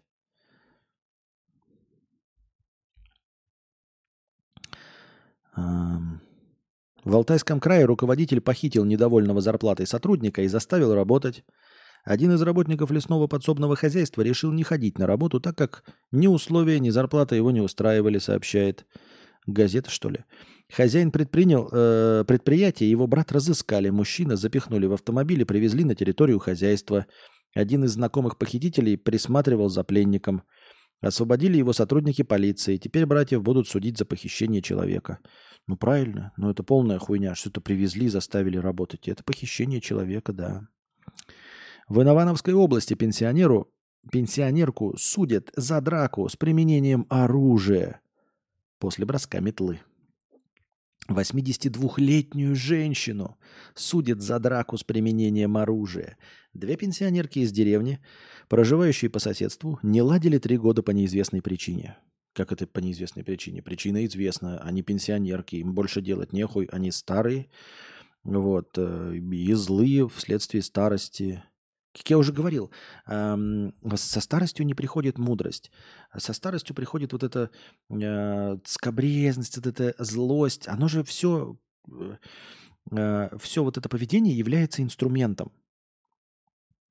Это все для того, к сожалению, так получилось. Да, мы все думаем, что мы какие-то возвышенные существа, но на самом деле мы подчиняемся просто законам эволюции. И это все делается для того, а, чтобы в пожилом возрасте, когда человек уже не приносит пользу а, стаду, хотел сказать группе, стаду, людей все-таки стадо, когда он приносит меньше э, пользы стаду, когда он становится обузой, а, любовь его родственников к нему, к вот этому старому э, э, жителю, она как бы, чтобы не вызвало горе, когда этот старик умрет. То есть поэтому, э, когда старики приходят совсем уже в глубокую старость, ну так получается, ребят, не обижайтесь. Ну, можете со мной не соглашаться, может быть, я выдумываю полную хуйню, может быть, я и не прав, рассказываю вам сказки. Но так получается, что вот в глубокой старости че, э, старики становятся вот злыми, желчными. И это все в них действует, вот как-то выключается гормональный фон, и делается все для того, чтобы когда этот старик умрет, э, сильно э, группа не переживала. То есть, когда он умирает, все испытывают облегчение. Вот для чего. То есть он, может быть, и со зла, может быть, теряет память, может быть, еще что-то. Вот. Но он становится очень нетерпеливым. И все это для того, чтобы э, группа не переживала. Потому что если мы будем каждого любить до конца, да, то мы будем испытывать э, очень большое горе при смерти глубоких стариков. А надо, ну, в больших группах, вот когда в пещерах жили, э, суть была в том, чтобы э, не переживали люди, а как бы такие, ой, наконец-то, блядь, отмаялся. И, и нас уже заебало и всех. Вот чтобы так заканчивалось. Я думаю, что на это направлен этот инструмент. Поэтому бабки спорят друг с другом, потому что они бабки. В конце июня между ними произошла словесная стычка, перешедшая в драку. Вот. Возможно, эти 82-летние женщины никогда в жизни не дрались, но вот дошли до такой кондиции, до такого возраста, когда уже, в принципе, можно и палкой понапихать друг другу. Одна решила рассыпать корм птичкам рядом с домом. Это не понравилось другой, которая начала высказывать соседке претензии. Словесная перепалка переросла в драку. Одна схватила другую за грудки. В ответ вторая бросила метлу и попала обидчице в голову. В отношении метательницы возбуждено уголовное дело по статье причинения легкого вреда здоровью с применением оружия или предметов, используемых в качестве оружия. А разве метание метлы может оцениваться как применение оружия? Потому что метла ни при каком раскладе не может быть оружием. Это, это просто предмет. Ну, то есть, если ты бросил э, в человека книгой, это будет что, применение оружия? Книга не может быть оружием. Метла тоже не интерпретируется как оружие. Очень странная, мне кажется, ситуация. Вам так не кажется? Она же кинула метлой. Метла это просто предмет. Это не топор. Это не нож. Там типа ты, ой, это кухонный нож. Да, кухонный, но это нож. Топор мне для колки дров, но это топор. А метла это метла. Метла ни, ни, нигде, ни в одной войне никогда не использовалась как оружие. Да? То есть э, деревенские идут э, к этому, к замку графа, графа Дракулы с косами, с вилами, но с метлами, с метлами никто не идет. Оружием становится то, что наносит вред. Нет, ну оно же не так формулируется, наверное, и не говорится, что оружием. Что, если я вкину в тебя книгу, я что, у меня будет формулировка, я нанес тебе тяжкие телесные повреждения оружием? Дело уже передано в суд. Метлу, которая выступила в роли оружия, изъяли. Данная статья Уголовного кодекса не подразумевает штрафа, а только лишение свободы, либо принудительные раб... или обязательные работы. Ну какие принудительные обязательные? Как вы ее принудительно заставите? Работать 82-летнюю женщину. Интересно мне знать. В Воронежской области 36-летняя женщина выдумала двух детей и получила за это 2 миллиона рублей. В 2016 году жительница э, района обратилась в профильное ведомство, чтобы получить свидетельство о рождении ребенка, которого в реальности не рожала. Однако специалистам она и э, специалистам она и ее родственница сказали, что роды якобы были, но проходили дома, поэтому никто из них не за... их не зафиксировал. Так местная жительница получила мат-капитал, а также пособия и субсидии. В 22 году она вновь решила провернуть свою схему, и вновь успешно ей дали статус многодетной семьи. У нее есть один реальный ребенок. И выплатили деньги. В итоге за обоих детей она получила 2 миллиона рублей – по факту о мошенничестве возбуждено уголовное дело. Сейчас решается вопрос об избрании женщины меры пресечения. А вот интересно, да? Ну, действительно, рожать же дома можно? Можно, во-первых. Во-вторых, можно, ну, случайно родить. То есть мы при всем желании хотели бы, да, в роддоме, но не удалось. Не успели, не доехали и родили сами. Ребенок родился хорошим, там случайно был акушер, и поэтому все хорошо, ребенок жив-здоров. А что нет никакой системы проверки? Ну, то есть ты не должен предоставить ребенка, то при, прийти с ребенком, показать ребенка. Нет никакого вот этой системы. Показать ребенка. Разве? Мне просто интересно. О, так цыгане так постоянно делают, да? Я не знал. Так можно было, тоже энциклопедия пишет. И я тоже не знал. Что без доказательств, без предоставления ребенка просто вот... Нихуя себе хитрая схема. Лучшую трактористку Татарстана попросили не участвовать в сельских играх, потому что иначе у мужчин не останется шансов. Э, Гузель родилась в поселке городского типа. Управлять трактором она научилась еще в четвертом классе, благодаря отцу. В 2018-м получила права и решила испытать силы в сельском спортивном чемпионате. Взяла золото в троеборье механизаторов, вождение тягача, бег, упражнения на пресс. В том же году выиграла федеральные соревнования в Курске. В 2019 заняла второе место в Тюмени. Потом взяла паузу, потому что вышла замуж и родила двоих детей. Недавно Гузель предложили отказаться от участия в местных республиканских играх. Сказали, они только для мужчин. Но пригласили показать мастер-класс. Девушка рассказала, что планирует вернуться за руль в 24-м. Хочет прийти в форму. Не водила 4 года. А может быть, ваши мужчинки будут как-то подтягивать свое мастерство? Может, вы не будете давать такие ограничения, если э, женщина-механизатор лучше, чем мужчин э, в соревнованиях, серьезно? Не просто так, да, случайная хорошая трактористка, а в соревнованиях среди лучших трактористов, механизаторов у вас побеждает несколько раз э, женщина. Я ничего против не имею, но ограничивать какого-то человека, может быть, остальные подтянутся, может быть, у вас будет какой-то другой уровень, даже если бы она была мужчиной, ну вот который из года в год выигрывает одно и то же, то, может, остальным надо подтянуться? Может, не надо лишать возможности участвовать? Может, остальные пускай подтянутся?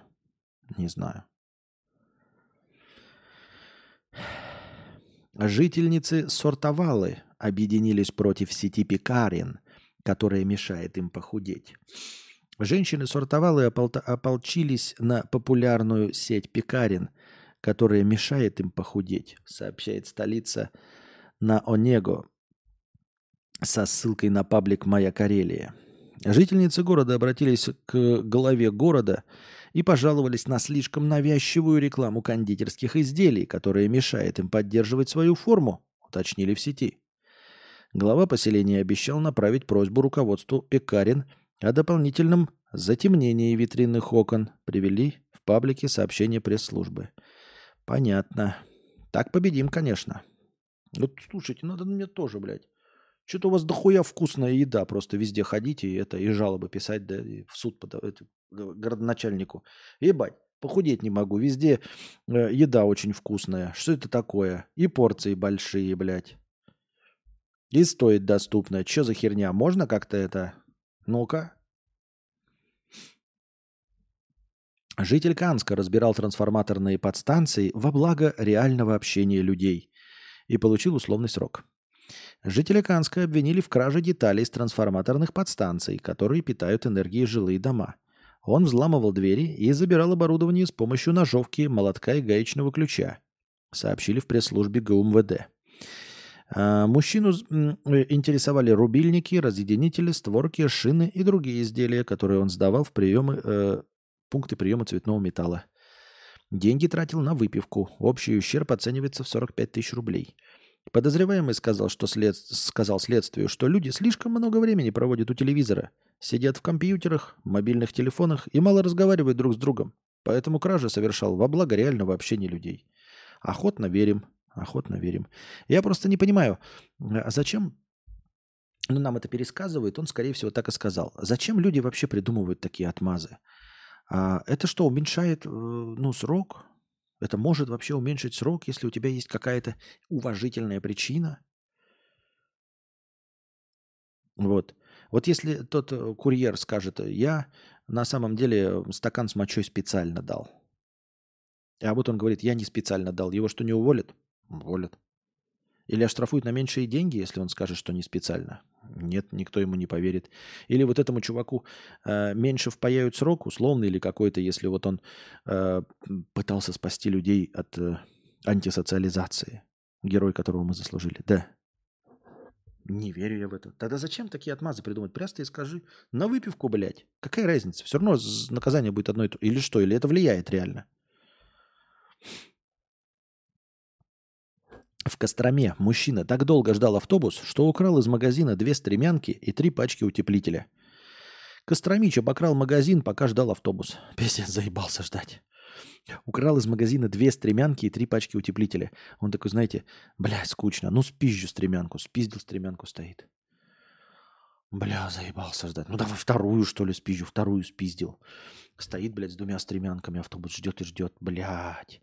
Ну, еще спизжу. А куда мне, блядь, ну, две стремянки, нахуй? Ну, одну себе, одну теще, блядь. Ну, пиздец. Ну, утеплителя, блядь, мало не бывает. Сразу три утеплителя взял. Охуеть. Если врать, то красиво, понятно. По информации пресс-службы регионального УМВД, в дежурную часть обратился руководитель магазина. Мужчина сообщил, что только что пресек попытку одного из посетителей вынести из торговой точки две стремянки и три пачки утеплителя.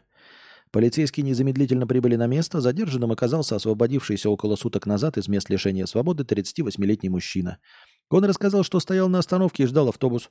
Замерзнув, он решил зайти в ближайший магазин. Увидев внутри товары, за которыми никто не присматривает, у него сразу созрел план вынести их и продать. Но он успел перетащить только три пачки утеплителя и две стремянки. И когда его заметили и остановили, против мужчины э, возбудили уголовное дело. В Нью-Йорке клиента забыли в хранилище драгоценностей. В Нью-Йорке мужчину забыли и случайно заперли, заперли в ювелирном хранилище, когда он пытался получить доступ к своей ячейке, сообщает издание со ссылкой на The Guardian. Он смог дозвониться в службу спасения. Спасатели пытались проломить стену, но когда добрались до стальной обшивки, решили не вырезать ее, чтобы не нанести большой вред человеку, находящемуся внутри.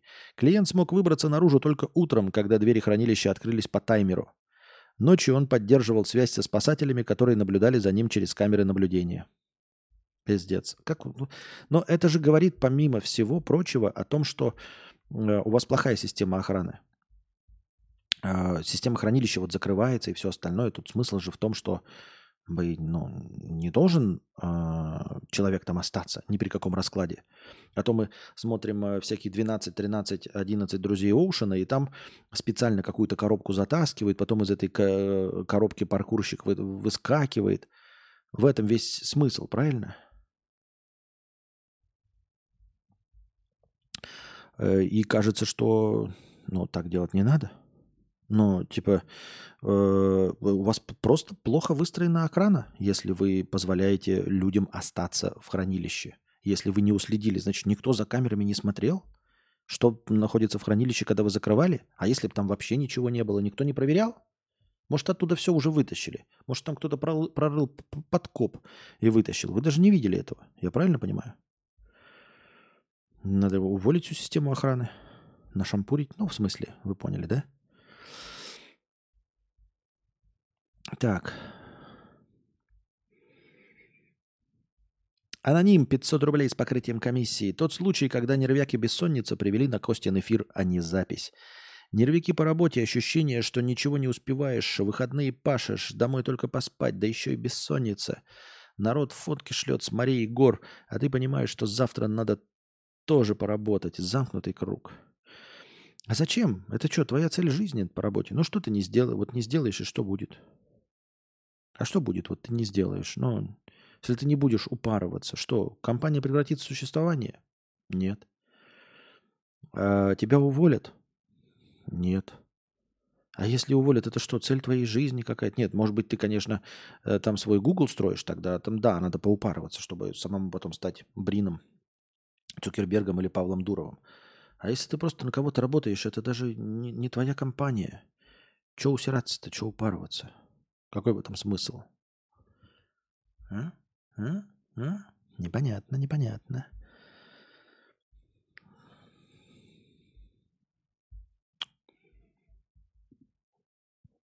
Ученые выяснили, что искусственный интеллект и голуби решают задачи одинаково. Это мы уже читали.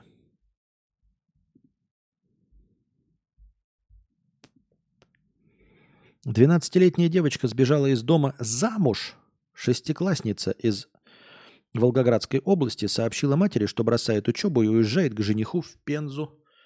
Как стало известно еще 1 ноября, днем после уроков школьница вызвала себе такси из дома в селе и предположительно направилась в сторону вокзала. Все, что известно маме, дочь решила стать женой какого-то парня из Пензы. Откуда он взялся, неясно, но, скорее всего, девочка познакомилась с ним в соцсетях.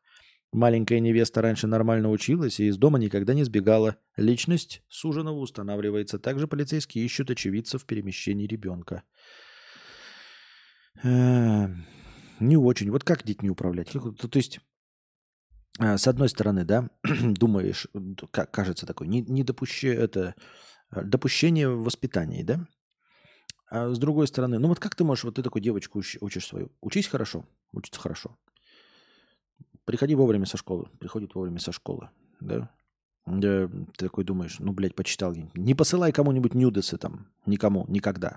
Хорошо. Э, Не разговаривай на улице с незнакомцами. Хорошо. Но ты же не предполагаешь, пока вот таких случаев нет, чтобы такой, ага, не женись на людях, которыми познакомилась в соцсетях. Ты такой думаешь, ну, я буду говорить о женитьбе, ну, когда ей там лет 16 будет, когда она первого эм, с мальчиком познакомится, может быть, там, когда там пубертат начнется, я там буду говорить, что там не спи с ними, да, может быть, что дети рождаются там после свадьбы, там надо что-то еще. А ты шестиклассница-то не, не ожидаешь, что нужно рассказывать о том, что не надо жениться на малознакомом мужчине? Мне так кажется.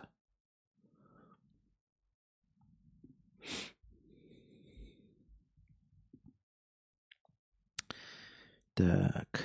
В России начался дефицит главного ингредиента соута, соуса для салата «Цезарь». По данным ведомостей, общепит фиксирует нехватку консервированных анчоусов. Из-за запрета на ввоз рыбной продукции из недружественных стран цены на продукты уже влезли, взлетели в два раза. Это все хуйня, ребят, да? А, ну, я вот в такое не верю, это полная хуйня.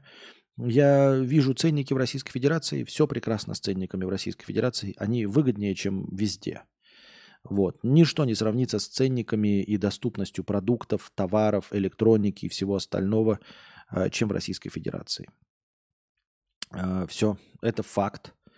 А, Вы можете сколько угодно там э, не соглашаться с этим или нет, но вы можете попросить своих друзей или сами посмотреть на ценники и увидите, что никто не может конкурировать. Не, ну, конечно, кто-то может, я не знаю, какие там страны, да просто из тех стран, что на слуху, а, никто не может конкурировать с ценниками в Российской Федерации. А, И все эти пугалки про недоступность какого-то продукта и всего остального, вполне возможно, да, на э, соус э, для салата «Цезарь» действительно подорожает в два раза. Но он все еще будет стоить э, в полтора раза дешевле, чем во Вьетнаме. Все. Ну, то есть, например, условно, просто условно, э, соус для «Цезаря» во Вьетнаме стоил 100 рублей, а в России он стоил 30 рублей. И вот он в России подорожает с 30 в два раза до 60. И он все равно будет стоить дешевле на 40 рублей, чем в условном Вьетнаме. Все. Поэтому это все разговоры, как это гадание на кофейной гуще. Ну, нет, я, так говорю, как, причем здесь гадание на кофейной гуще, даже какие-то понятия-то использую не к месту. Э, вот. Селяви, дорогие друзья, такова жизнь. Э, все. Наслаждайтесь тем, что у вас есть. А, Поэтому, ну и такие, знаете, там типа соус для салата Цезаря. То есть, допустим, а, вам не хватает денег, да, там, ну, а, вы не богат, как и я. Но я вот отказываюсь от чего-то, да, и вы можете отказаться от чего-то. Вот здесь, например, кетчуп Хайнс, я вам говорил, что он стоит там без, беспощадных денег. Вот сколько стоит в- России стандартный вот этот 350 миллиметровый, который перевернутый, помните? который вниз головой стоит. Ну вот сколько он стоит в России? Здесь он стоит 450. Стандартная цена 450. В, я имею в виду сразу в рублевом эквиваленте. Вот он стоит дороже. Что-то здесь стоит нормально, так все вполне себе. Но вот кетчуп Хайнс почему-то, я не знаю по какой причине. Здесь есть местные кетчупы, у них все обычная нормальная цена. Но вот кетчуп Хайнс, который, казалось бы, самый распространенный в мире, он почему-то очень дорогой. И что я делаю? Я отказываюсь от кетчупа Хайнс и все. 250 рублей. Ну и все. Просто отказываюсь от кетчупа Хайнс. 100-килограммовый пес из Нижнего Новгорода смог похудеть на 30 килограмм. А мы, ребята, не можем. Бывшие хозяева песеля раскормили бедолагу до 100 килограмм. Из-за такого веса он был на грани жизни и смерти, а в туалет ходил под себя и не мог подняться на ноги. 100 килограмм это как я, и он похудел на 30 до 70. Блядь, если бы я похудел до 70, ребята, я был бы такой красивый, такой красивый. Вы не поверите. Потому что я бы не был красивым, это я почему-то себе это внушил. Схуяли и я когда был 70 килограмм, не был красивее. Я был просто худым. Это как это, знаете, эм, если ты жирный и уродливый, приходи к нам в зал. А, и будешь худым и уродливым. А, бывший, так, эм, подняться. Сейчас хвостатый толстячок в госпитале, где за его здоровьем следят ортопед и диетолог. Поздравляем, песеля. Жаль, что у нас нет диетологов таких. Точнее, есть, но кто же нас заставит? Ему-то просто не дают пищу, и вот он и худеет.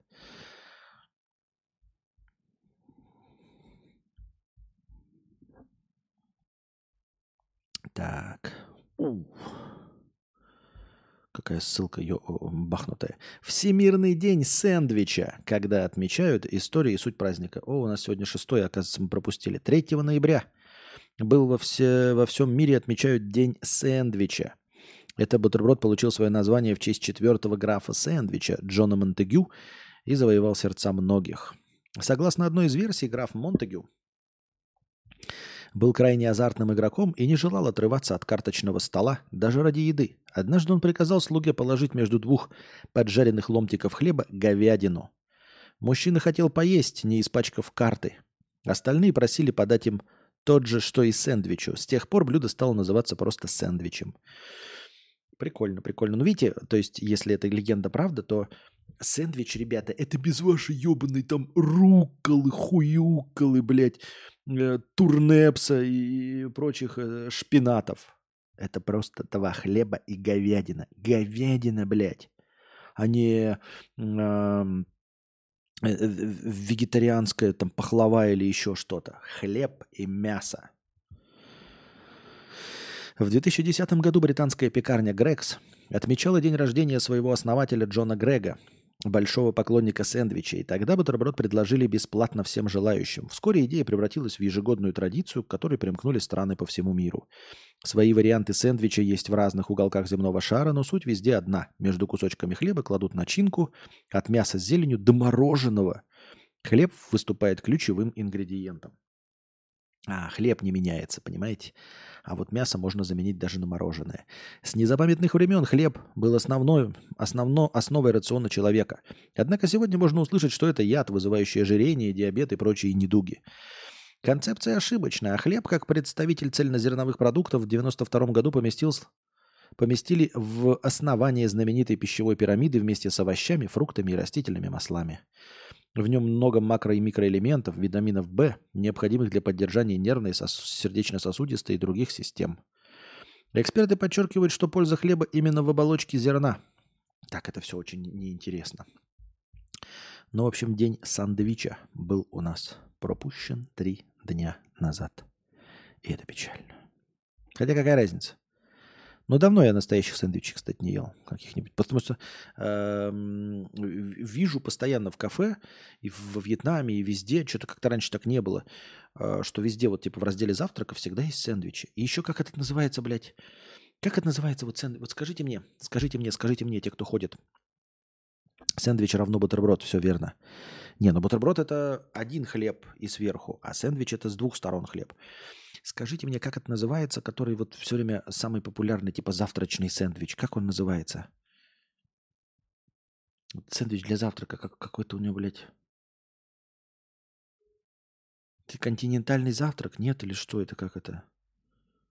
Или как сэндвич самый популярный называется? Ну-ка напишите ко мне. Я не помню, что это вот такое, что я все время в меню вижу, вот у всех, если сэндвич есть, то вот самый популярный сэндвич, это как, как если роллы есть, то обязательно роллы Калифорния и Филадельфия. И также если сэндвич, то обязательно вот такой сэндвич.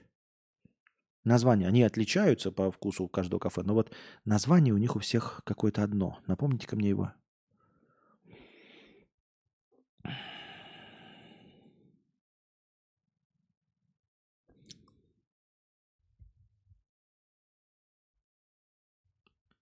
Блантайн, блядь, что-то сэндвич. Как, что?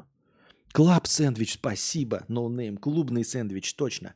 А что это такое? Панини, хз. Нет, клубный, клубный, club sandwich все время. На английском написано club sandwich, club sandwich. Что такое клубный сэндвич? Чем он отличается от просто сэндвича? Или это имеется в виду клубный сэндвич это просто типа фирменный для этого заведения и все? Просто фирменный для этого заведения? Или какое-то значение есть у слова клаб сэндвич?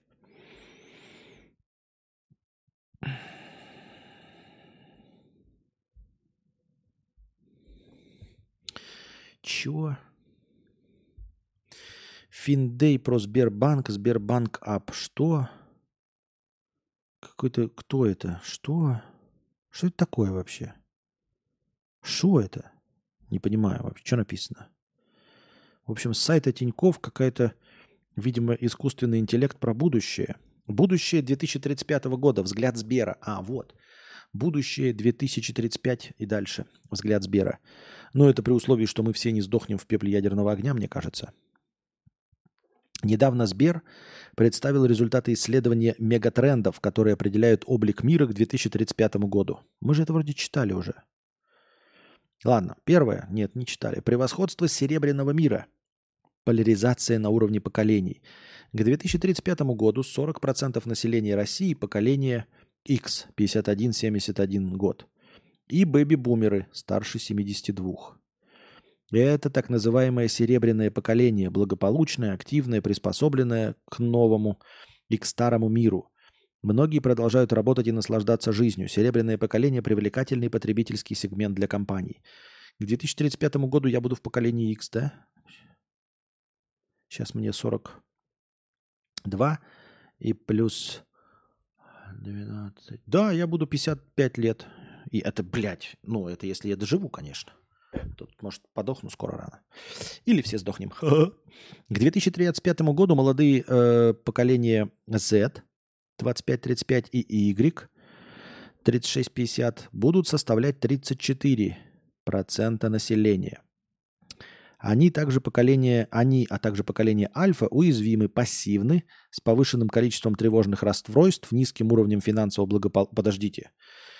Я думал, что по возрасту я попадаю в поколение X и бэби-бумеров 51-71, а по описанию-то я, извините меня, по описанию-то пассивны, с повышенным количеством тревожных расстройств, низким уровнем финансового благополучия и проблемой социальной неустроенности. По-моему, я скорее в это попадаю. попадаю. По сути, получится ситуация «пожилые управляют молодыми». Второе. Развитие агломераций и деградация малых городов. Поляризация на уровне агломерации малых городов. Сегодня доля городского населения 74%, а к 2035 она составит 81%. Агломерации станут ключевой экономической единицей. Жители малых городов будут обслуживать интересы жителей агломераций. Они не смогут встроиться в новую технологическую реальность. Вырастет уровень одиночества и ментальных расстройств. Появится модель потребления одиночек. Ну, это тоже не нужно иметь семь пядей во лбу, если ты посмотришь на Европу, на Японию, на э, Южную Корею. Как бы да, модель потребления одиночек. Там какую-нибудь Швецию читаешь там про э, домохозяйство, состоящее из одного человека. А, AI-мир, мир искусственного интеллекта. Трансформация рынка труда и образования, поляризация так, на уровне доступа к технологиям. Все больше специалистов трансформируется во фрилансеров, пропадет понятие жизненного призвания. Многим придется уйти на частичную занятость из-за того, что они не востребованы на постоянной основе. Человек станет конкурировать с искусственным интеллектом за рабочие места. Чтобы быть востребованным, нужно учиться всю жизнь. Классическое образование устареет, университеты станут центрами компетенций – станет более обоснованной модель микрообучения вместо долгих программ, а также персонализированное образование вместо массового. Интересно. Не верю в модель персонализированного образования вместо массового. Я вообще не понимаю, о чем идет речь. Но вот насчет модель микрообучения вместо долгих программ, мне кажется, это да. Поскольку, ну, естественно, какие-то профессии будут совершенно неожиданно исчезать. Как вот я уже говорил, мы все с вами надеялись-то что? Э, что искусственные интеллекты, там роботы в первую очередь заменят э, людей за станками, а оказалось, что людей за станками-то никто заменять не хочет, а э, в первую очередь искусственный интеллект заменил, блядь, художников и писателей. Да? Неожиданно совершенно. Абсолютно людей творческих профессий. Первых, кого заменили, мы-то думали, для людей, которых машинально что-то делают, э, рутинную работу. Нихуя. Посмотришь в ТикТоке, до сих пор женщины сидят, которые проверяют, как фонарики включаются. До сих пор вручную собираются айфоны, потому что человек дешевле. А вот писателей, художников и э, озвучальщиков поменяли. Кто бы мог подумать. Вот, поэтому совершенно непонятно, какие профессии будут исчезать, правильно? Нельзя спрогнозировать, нельзя сказать, кто, хуй его знает.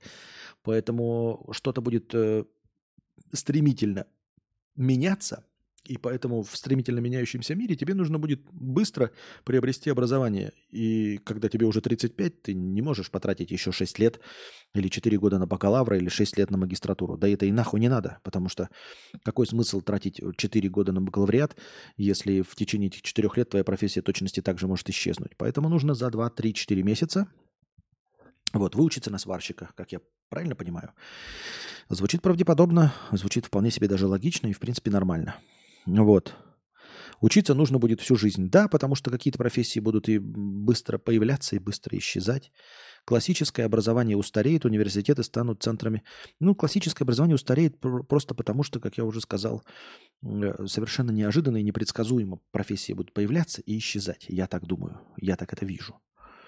Поэтому люди не захотят тратить по 4-6 лет на что-то. Естественно, останутся какие-то столпы. Это медицина, да? С этим ничего не поделаешь. Медицина это будет там 9 лет. А все остальное, вот хуй его знает. Потому что, как я уже сказал, так уже кажется, например, ну пожарных не заменишь, да? Ну, во-первых, на пожарного не нужно учиться 6 лет. Мне кажется, меньше. И думаешь, пожарных не заменит. А вот хрен его знает. Вот хрен его знает. Может быть, первыми машинами полностью под управлением искусственного интеллекта будут пожарные машины, которые будут автоматически анализировать по тепловизорам, где э, сгустки эти, и будут, ну, то есть какие-то дроны, которые будут ехать на гусеничках, как разминирующие машины, вместо пожарных и просто вести шланг. И он будет... Зачем человека запускать, правильно? Правильно? То есть будут операторы этих, то есть пожарные переквалифицируются в операторов этих дронов. То есть это я просто так в качестве примера. Кажется, что ну вот не заменишь же никогда пожарного. А может быть наоборот. Вот эти вот дроны, и просто пожарный это будет оператор вот этого э, гусеничного, э, гусеничной повозки, которая везет шланг, смотришь, где горячо, пш, направляешь и все. Обслуживать станок – это тебе не картинки рисовать, дроны с ведром. вот. Поэтому, ну и да, и надо будет быстро, быстро, чтобы хоть успеть хоть э, в какой-то поезд запрыгнуть, чуть-чуть поработать, пока твоя профессия заново не исчезла. Phygital мир. Это, видимо, physical и digital, phygital. Поляризация на уровне доступа к технологиям. Сегодня аудитория метавселенных в России 3 миллиона человек. 3 э, миллиона человек, аудитория метавселенных? О чем идет речь? А, вот что я хотел бы сказать насчет образования. Я не верю в этот прогноз к 2035 году. Понимаете, 2035 это звучит так, э, мне тоже как старперу кажется, что это далеко, потому что я как будто бы в сознании в 2000 году, и кажется, в 2035 это действительно может быть. Но на самом-то деле 2035, если мы, дай бог, не помрем, э, это очень, очень короткий срок. Ребят, на дворе это 2023. 2035 будет через 12 лет. Тем более 2023 уже заканчивается. Осталось э, 3 месяца 2023. И начнется 2024. Осталось 11 с лишним лет до 2035. Не, не думаю, что университеты умрут через 11 лет. Просто я не верю в это и все. Костя, на постсоветском пространстве э, нету пожарных, есть МЧС, они заканчивают институт МЧС. О, вон оно, как я не знал. Я просто этот момент упустил. Итак, сегодня аудитория метавселенных в России 3 миллиона человек. А что имеется в виду под метавселенными?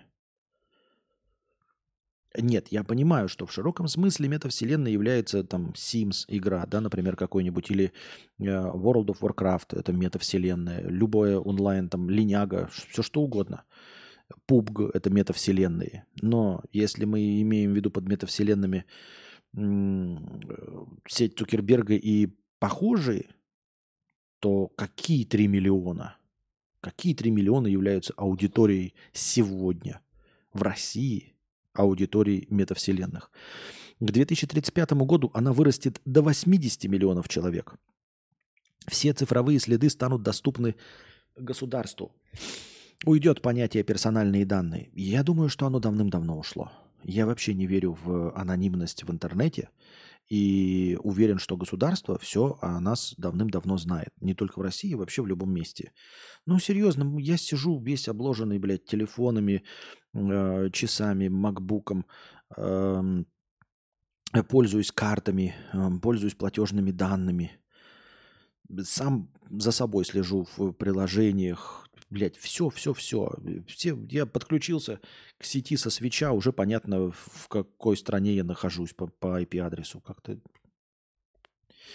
верю, да, что вот такое понятие, как персональные данные, оно останется, да, и, может быть, будет иметь какой-то конспирологический смысл для людей, которые будут до сих пор думать, что о них ничего не известно, но не особо в это верится. Так.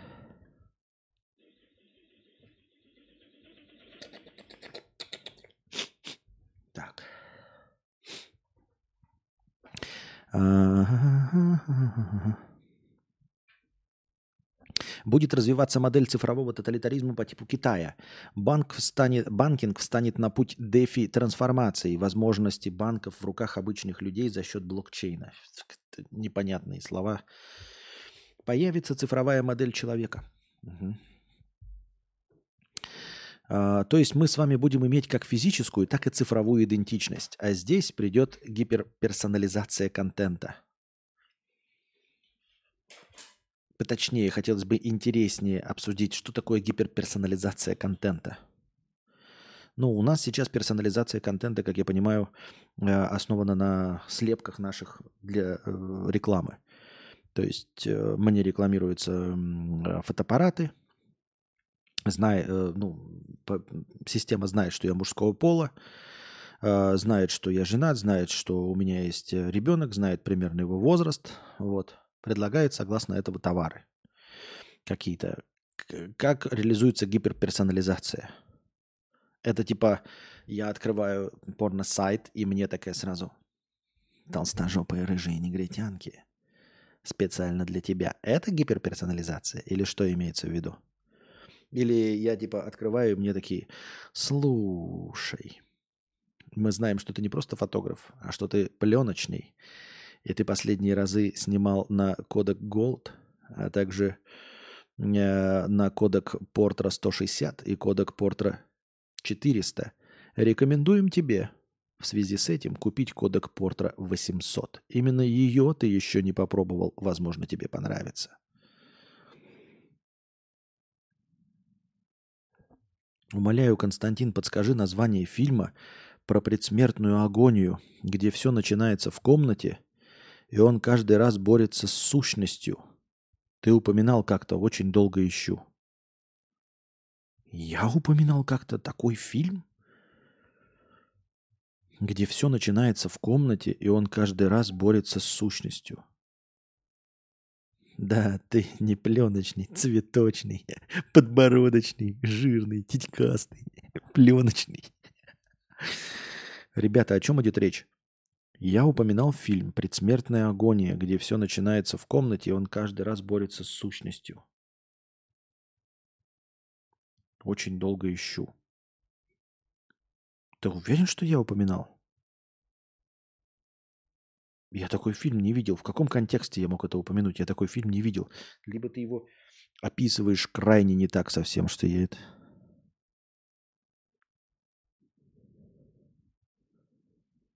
Может быть 14.08? Может быть 14.08.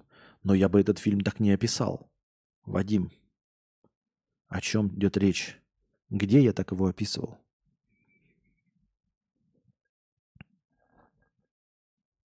Предсмертная агония, где все начинается в комнате, и он каждый раз борется с сущностью.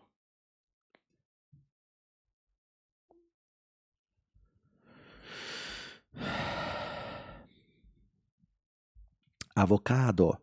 Тысяча один рубль. Авокадо. Простыня текста. Костя, тебе скорее предложат не пленку, а фотоальбом для фотографии. Ну, это не гиперперсонализация, это хуйня какая-то, извините меня. Привет, Константин, я программист-анальник. Спокойно себе кодил говнокод, но внезапно меня назначили тим лидом и поручили набрать команду разбрат, разрабатывать фронтенд. Это типа сам сайт, который ты видишь в браузере. И я набрал себе четырех человек на проект, существующий проект, который надо поддерживать и пилить новые фичи. Я занимаюсь бэкэндом. Это типа программа, которая принимает запросы от фронтенда и возвращает данные, которые ты видишь на сайте. Так оказалось, что так оказалось, что я хорошо знаю проект. Я понимаю направление, куда-то надо, куда-то надо двигаться и примерно как этого добиться. Во фронтенде я не силен, но понимаю общие принципы разработки и могу сказать, что код говно или нет. Я столкнулся с проблемой, что все э, эти четыре человека генерируют такое количество вопросов, что это начало парализовать мою работу и трепать мне нервы. Одни вопросы можно понять, ответ на который э, найти и догадаться невозможно, это ок. Но вот человек делает страничку и пишет мне кнопку синюю или желтую. Я думаю про себя, ну ты мудак, весь сайт с желтыми кнопками, как тебе в голову вообще пришло делать синий? Вот человек делает всплывающее окошко. Все отступы разные, не как на остальных страницах. Ошибки показываются вверху, а не внизу. Размер окна не тот, кнопка крестик не работает. Я думаю про себя, ну ты мудак. На сайте уже 10 таких же окошек. Скопируй и внеси изменения. Говорю ему, стили нестандартные для сайта. Необходимо сделать по образцу других таких же окон. Говорит, я уже сделал. Все такое же. Я думаю про себя, ну ты и мудак. Еще и слепой. Присылаю скриншот со сравнением двух окошек, его и других, где отчетливо видно все косяки. И список из пяти пунктов на исправление. Вот человек изменяет существующее всплывающее окошко, ему необходимо внести вправки. Я тестирую, не работает переход на другие страницы, сломалась кнопка экспорта, все отступы разные, стили нестандартные, пишу. Необходимо еще раз тщательно протестировать. Ответ, я все протестировал, все работает. Пишу ему список из пяти пунктов того, что не работает. И так постоянно, люди разные, вроде из лужи не пьют, но как будто совсем беспомощные, как будто нужно с ними нянчиться. Как приучить их самих во всем разбираться и не писать мне вопросы? Никак. Слушай, э, вот поэтому тебя и назначили тем лидом. И я надеюсь, что тебе увеличили зарплату. Э, согласно твоим требованиям. О, согласно твоим новым обязанностям. Это и есть твои новые обязанности. Ты лидер команды э, босс и начальник. Ну, если я так правильно понимаю, условно, естественно, там, наверное, э, в терминах в Википедии будет написано по-другому, но от тебя ждут Э, того, что ты будешь вести себя как начальник. И ты должен вести себя как начальник. К сожалению, дорогие друзья, нужно понимать, что начальником ты другом своим подчиненным никогда не будешь. Все. Прими это. Либо отказывайся от должности, возвращайся в свой бэкэнд, э, работай обычным работником, но я бы не рекомендовал, э, потому что нужно всегда расти, Нужно расширяться, тем более нужно расти, если ты молод, тем более нужно расти, если ты в программировании. Если тебе оказали такое доверие, нужно этим доверием воспользоваться, нужно попытаться вырасти и стать лучше. Другое дело, что ты как неопытный человек, да, отвечаешь на все их вопросы. Еще раз, ты лидер и начальник, ты не затычка, ты не исправитель их ошибок, ты просто говоришь в приказном порядке. Вот он говорит, я переделал все хорошо меня не ебет. Как ты переделал, я тебе сказал, переделай так, чтобы было точности, как на той странице. Если, эм, э, ну, ты там до какого-то срока там установил, да, если я, блядь, при тебе вот подхожу к твоему компу, мы вместе запускаем, и то, что ты сделал, не совпадает с тем, как сделано это на предыдущей странице, то ты, блядь, сидишь и переделываешь это а в свое нерабочее время. Согласен? Согласен или нет? Ты же говоришь, что ты все правильно сделал. Я к тебе сейчас подхожу, и мы запускаем вот две страницы. Страница, которая была до этого, и страница, которую сделал ты. Ты же говоришь, что ты все протестировал, и все точно так. Правильно? То есть мы проверяем, блядь, если отступ точности такой же, если на страницу экспорта переходит, то все хорошо, ты действительно сделал. Но если, сука, там что-то не так, то ты бесплатно в свое дополнительное время это переделываешь. Ты согласен? Если ты не согласен, то сиди и переделывай в свое рабочее время. Переделывай, пока не будет так, как нужно. Я тебя не заставляю перерабатывать, я тебя не заставляю бесплатно работать. Я тебе просто говорю, что если ты настаиваешь на том, что ты все сделал правильно, я к тебе сейчас подхожу, и мы с тобой вместе это открываем. Если это не совпадает, то ты бесплатно. Вот такой вот у нас спор. Хочешь? Нет, это я просто, конечно, я не умею, я не начальник. Я выдумываю полную хуйню. Но ты должен понять, что это не твои дружки, да не твои кореша. Ты должен указывать им, как делать. Ты лидер, босс и начальник, а не затычка. Понимаешь? Ты не затычка. Вот как ты сказал, ты должен решать вопросы, когда человек не может, и у тебя больше опыта. Когда вот он не может, и ты понимаешь, что он не может, ему не хватает знаний. Окей. Но э, просто делать свою работу они должны правильно. Если он не справляется со своей работой, он некомпетентен. Ты просто удаляешь его из команды и говоришь мне, ну, своим каким-то этим HR, этот человек мне не подходит, давайте мне другого. Вы можете переместить его в другую команду, либо уволить нахуй. Мы ищем мне другого. Этот просто не справляется со своими обязанностями.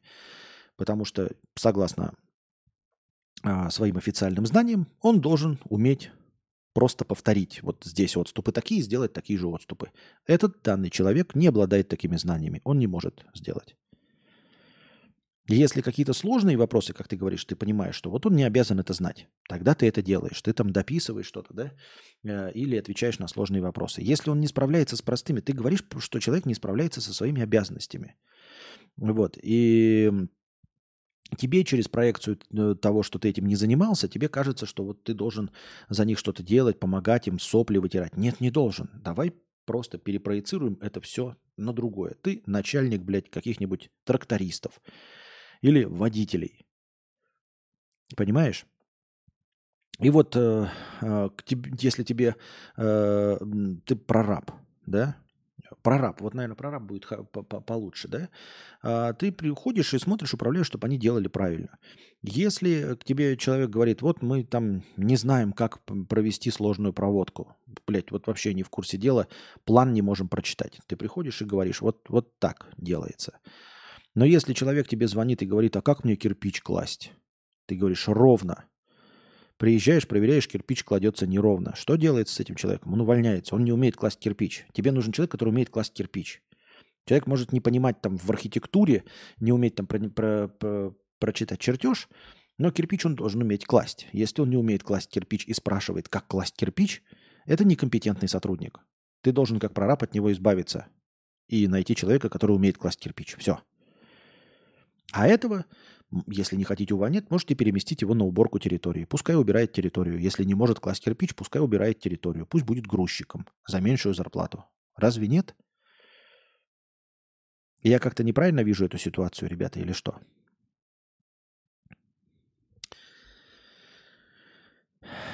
Это было несколько лет назад, и я сейчас про это вспомнил. Уверен, что ты. Твист в том, что это все его агония, и он находится на войне.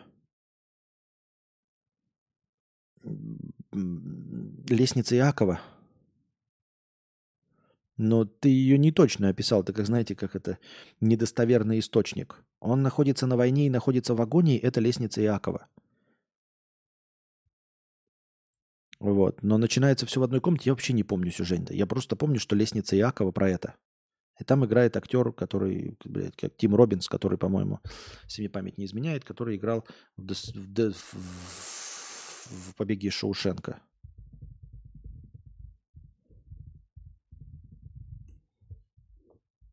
Да, Тим Робинс. Лестница Якова. Так. Ну, страдает от видения демонических существ, проявляя признаки посттравматического стресса. Да, это он. Лестница Якова. Проверь описание.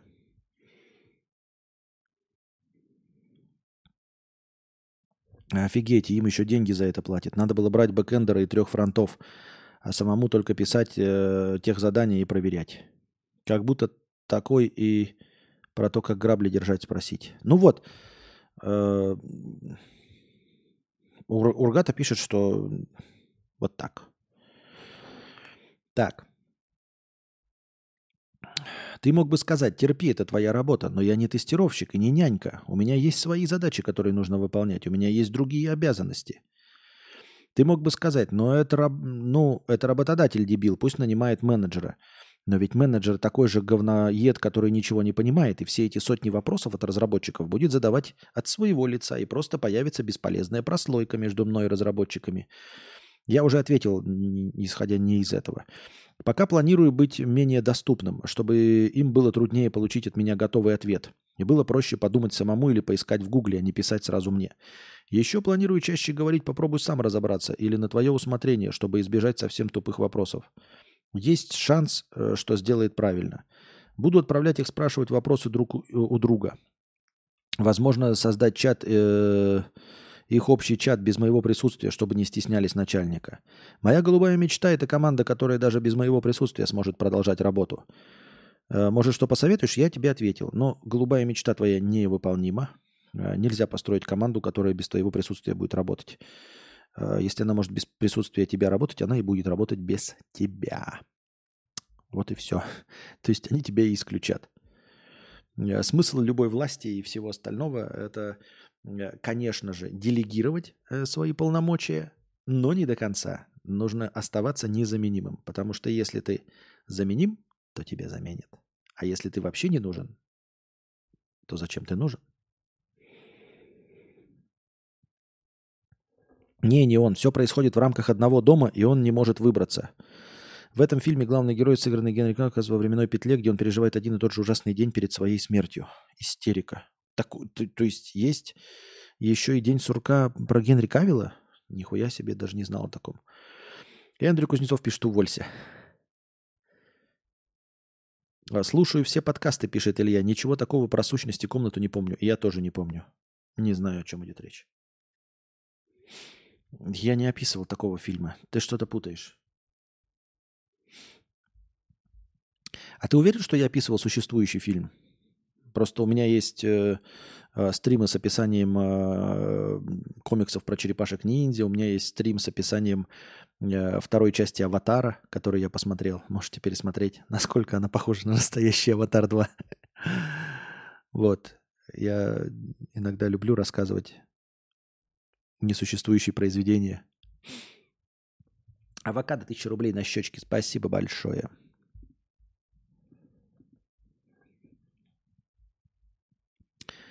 Так.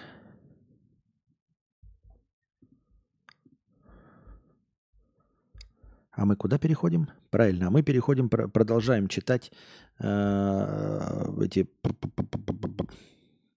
Прогнозы от Сбера. И еще раз. Сегодня аудитория метавселенных в России 3 миллиона человек. Вы так мне и не ответили, дорогие друзья. Я понимаю, что вы уже подустали, но надеюсь, вам нравится, что наш подкаст идет уже 3 часа 43 минуты. Тем не менее, о чем идет речь? В каких метавселенных сидят люди? А, это я уже прочитал. Ладно. Пятое. Несправедливый мир. Поляризация между богатыми и бедными. А сейчас у нас поляризации между богатыми и бедными нет? Сегодня в России 15 миллионов бедных. К 2035-му их станет 35 миллионов.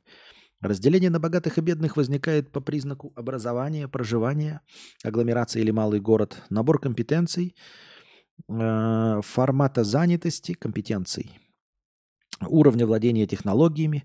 Онлайн-формат потребления станет дофамином для бедных, а офлайн – роскошью для богатых. Образование, медицина, развлечения, шопинг. Резюме – не очень оптимистичная картина, не правда ли? Э, почему нормальная картина? Она не, не оптимистичная, по мне так она никак не окрашена. Просто, ну, факты. Я не знаю, если кого-то расстраивает, э, что люди будут стареть, или расстраивает, когда прямым текстом говорят, вы принадлежите к поколению тупорылых. Если вас расстраивает этот прогноз, ну, так это не прогноз, вы просто принадлежите к поколению тупорылых. Ну, типа я. Окей, это же не прогноз. Почему меня должно это расстроить?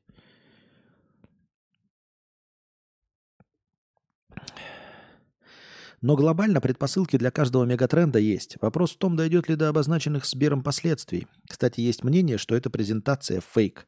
А что думаете вы? А я ничего не думаю. Я из поколения, которое ничего не думает. Безвольное.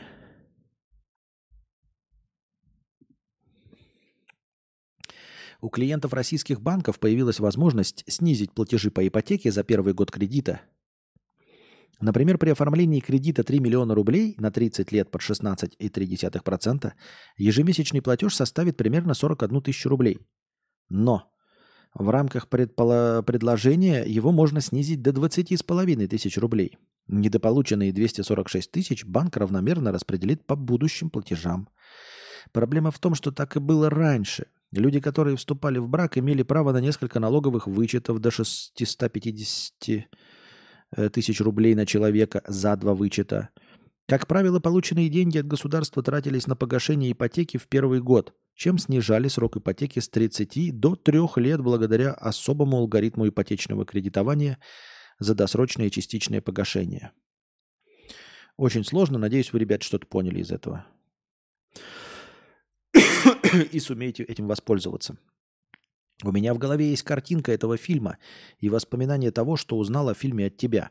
Но столько об этом э, знаю и ищу, что ощущение, что баг памяти может. Вот если бы ты нашел оригинал стрима, указал бы мне, э, указал бы нам всем тайминг, чтобы мы посмотрели, как я об этом рассказывал, что я об этом рассказывал. Вот если ты найдешь там стрим, тогда я уверен, мы выясним, что это за фильм. Я, когда под стрим кости засыпаю, тоже ложные воспоминания образуются и сны бубнижом. Такие вот дела. Вот такая вот хуйня, да вот такая, да вот хуйня. Типичный вечер в Питере. Два школьных охранника напились и посреди ночи стали кидать нож в доску. Оружие отскочило в ногу сменщика, мужчина умер от потери... Ух, ёб твою мать! Отмечается, что на двоих у охранников насчитали 9 судимостей, в том числе за захват заложников и применение силы в отношении сотрудников власти. Ой. Ну да, отскочило, они кидали э, и отскочило в ногу. И случайно... Нет, ну понятно. Совпадение. На двоих охранников 9 судимостей. Почему охранниками работают люди с судимостью? От кого они охранять-то будут? От своих? Я что-то не очень понимаю.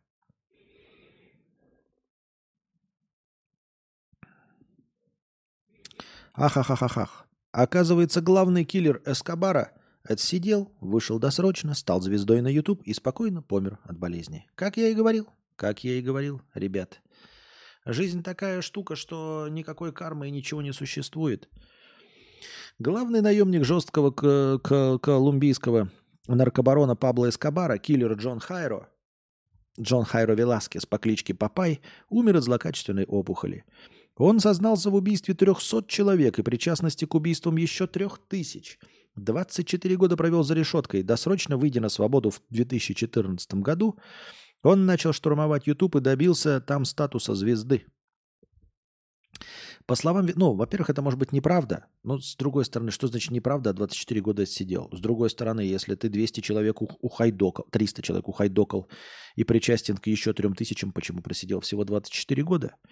По словам Веласкеса, с Эскобаром в любом случае, да, предположим, что его байки про 300 человек и про 3000 причастных да, – это хуйня. Но посадили его за 2, на 24 года точно за какое-то преступление, правильно? И если он отсидел 24 года за какое-то преступление, а потом вышел досрочно и все, и нормально жил, и хорошо поживал, вот вам как работает карма, ребята.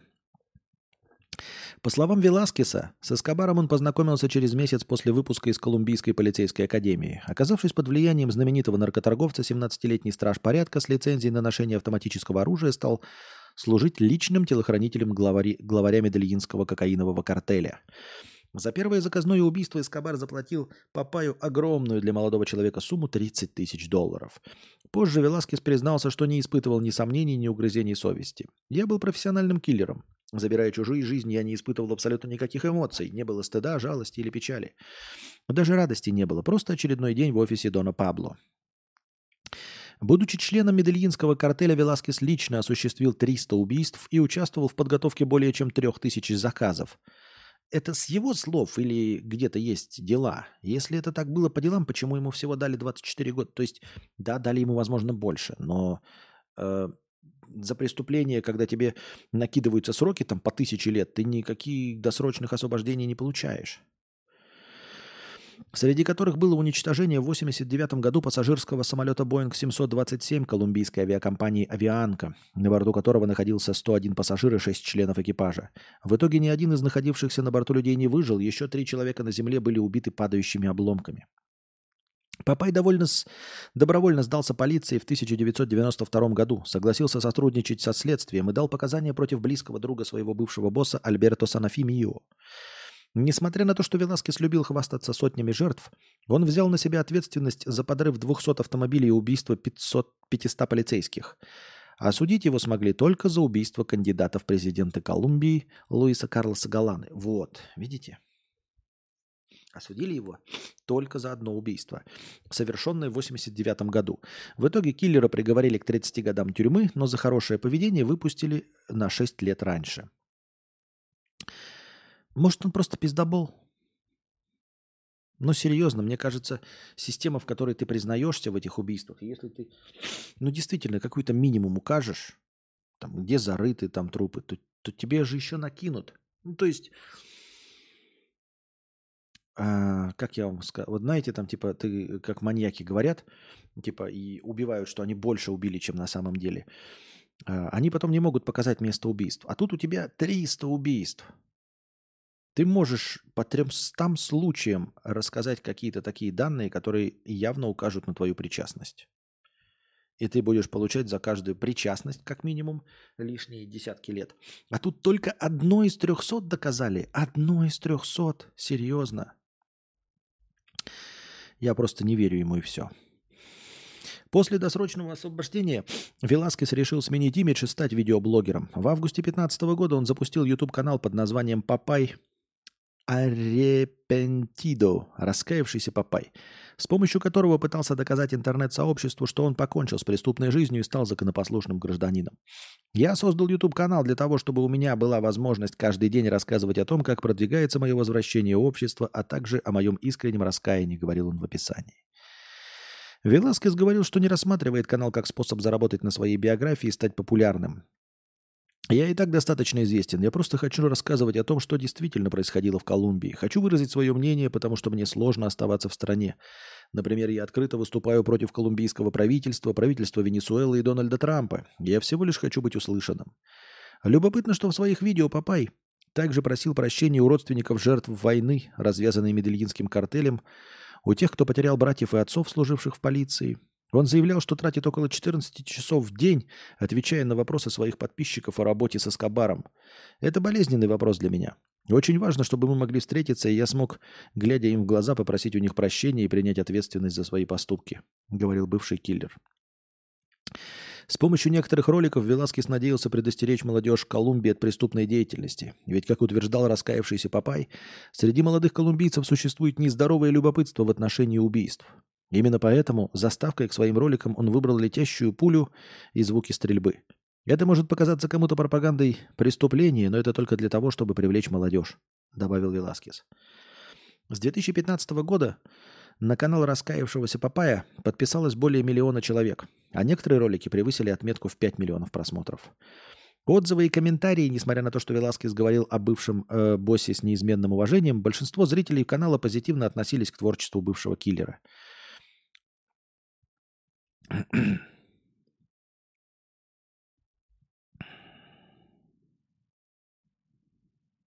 я пытаюсь тут дойти до смерти, тут слишком много всего.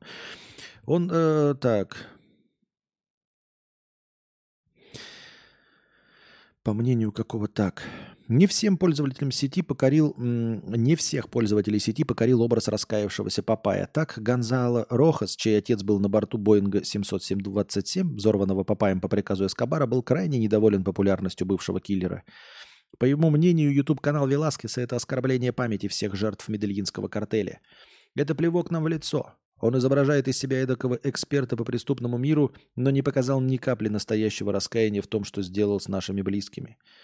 Он рассказал, что когда попытался связаться с Папаем, в ответ получил лишь указание пообщаться с менеджером бывшего карателя. Он стал знаменитостью только из-за своих преступлений. На пике своей карьеры Веласкес получал около миллиона долларов за заказ. Но, по словам Папая, изрядную часть денег ему пришлось потратить на крышу в заключении – Несмотря на громкие заявления, судя по всему, с канала на YouTube он все-таки надеялся заработать себе на жизнь. «Это будут чистые деньги от честной работы», говорил бывший киллер знаменитого наркобарона Пабло Эскобара, сломавшего жизнь тысячам жителей Колумбии. Понятно. Так, ребята, мы тут приближаемся к концу, и я хотел вас спросить.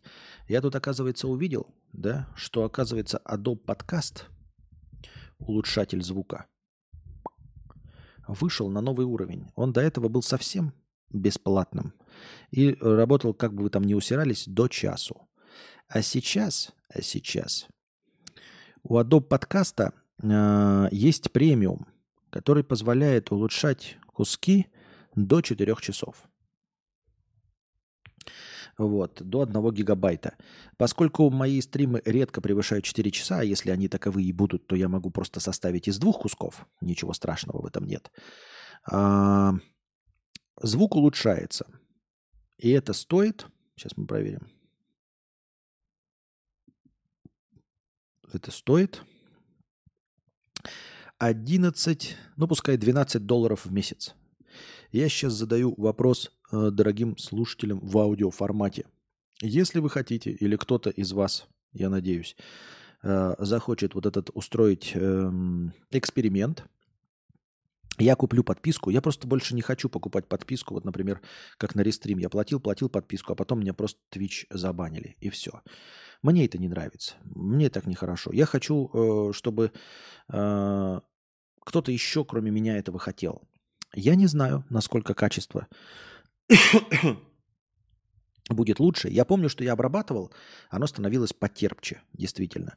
Но у нас и в принципе сейчас неплохой звук. Я просто думаю, что он, э, возможно, пропущенный через улучшатель Adobe Podcast. Я напоминаю, если вы вдруг не в курсе, Adobe Podcast э, – это искусственный интеллект, работающий именно со звуком.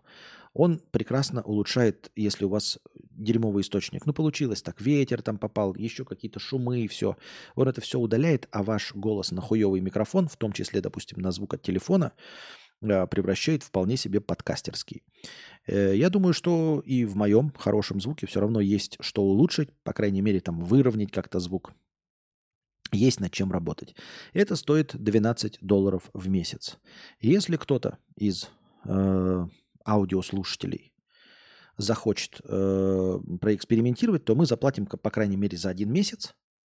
И целый месяц у нас будут подкасты, пропущенные через Adobe Podcast. Далее, если всем остальным понравится, то тогда также будем, э, я буду объявлять, что типа заканчивается месяц, либо мы оплачиваем подписку. То есть это специальный целевой донат именно на Adobe Podcast. Именно на эту подписку. Потому что я, еще раз, ребят, я не хочу тратить деньги на то, что это никому не будет нужно. Если вам действительно, вот в аудиослушателям, это нахрен все не всралось, если вас устраивает немножечко ходящий звук от меня туда-сюда, ну, иногда я, бывает, громче говорю, иногда я тише говорю, иногда там ночь, иногда день, если вас все устраивает и все хорошо, то никаких... Вот. Но если вы захотите, то можете задонатить 12 долларов – я оплачу эту подписку на месяц. И как минимум месяц буду через эту систему пропускать. А дальше, если вам понравится, будем продлевать подписку также за донат, либо нет. Потому что я делал э, рестрим на Twitch и ничего абсолютно не получил. Ни одного нового зрителя на Twitch не пришло. Я просто оплачивал подписку, которая стоила 20 долларов. И ничего абсолютно не получал. Больше я таким заниматься не хочу. Так что смотрите. А вы приходите, дорогие друзья, завтра. На этом наш подкаст сегодня заканчивается. Приносите ваши добровольные пожертвования на подкаст завтрашний. А, становитесь спонсорами канала. Благодаря спонсорам канала на Boosty у нас есть начальное хорошее настроение. Вот, задавайте свои вопросы. Лучший вопрос будет выбран, по нему будет нарисована превьюшка, э, название, и ему будет посвящено какое-то время в теле следующего подкаста. А пока... Пока.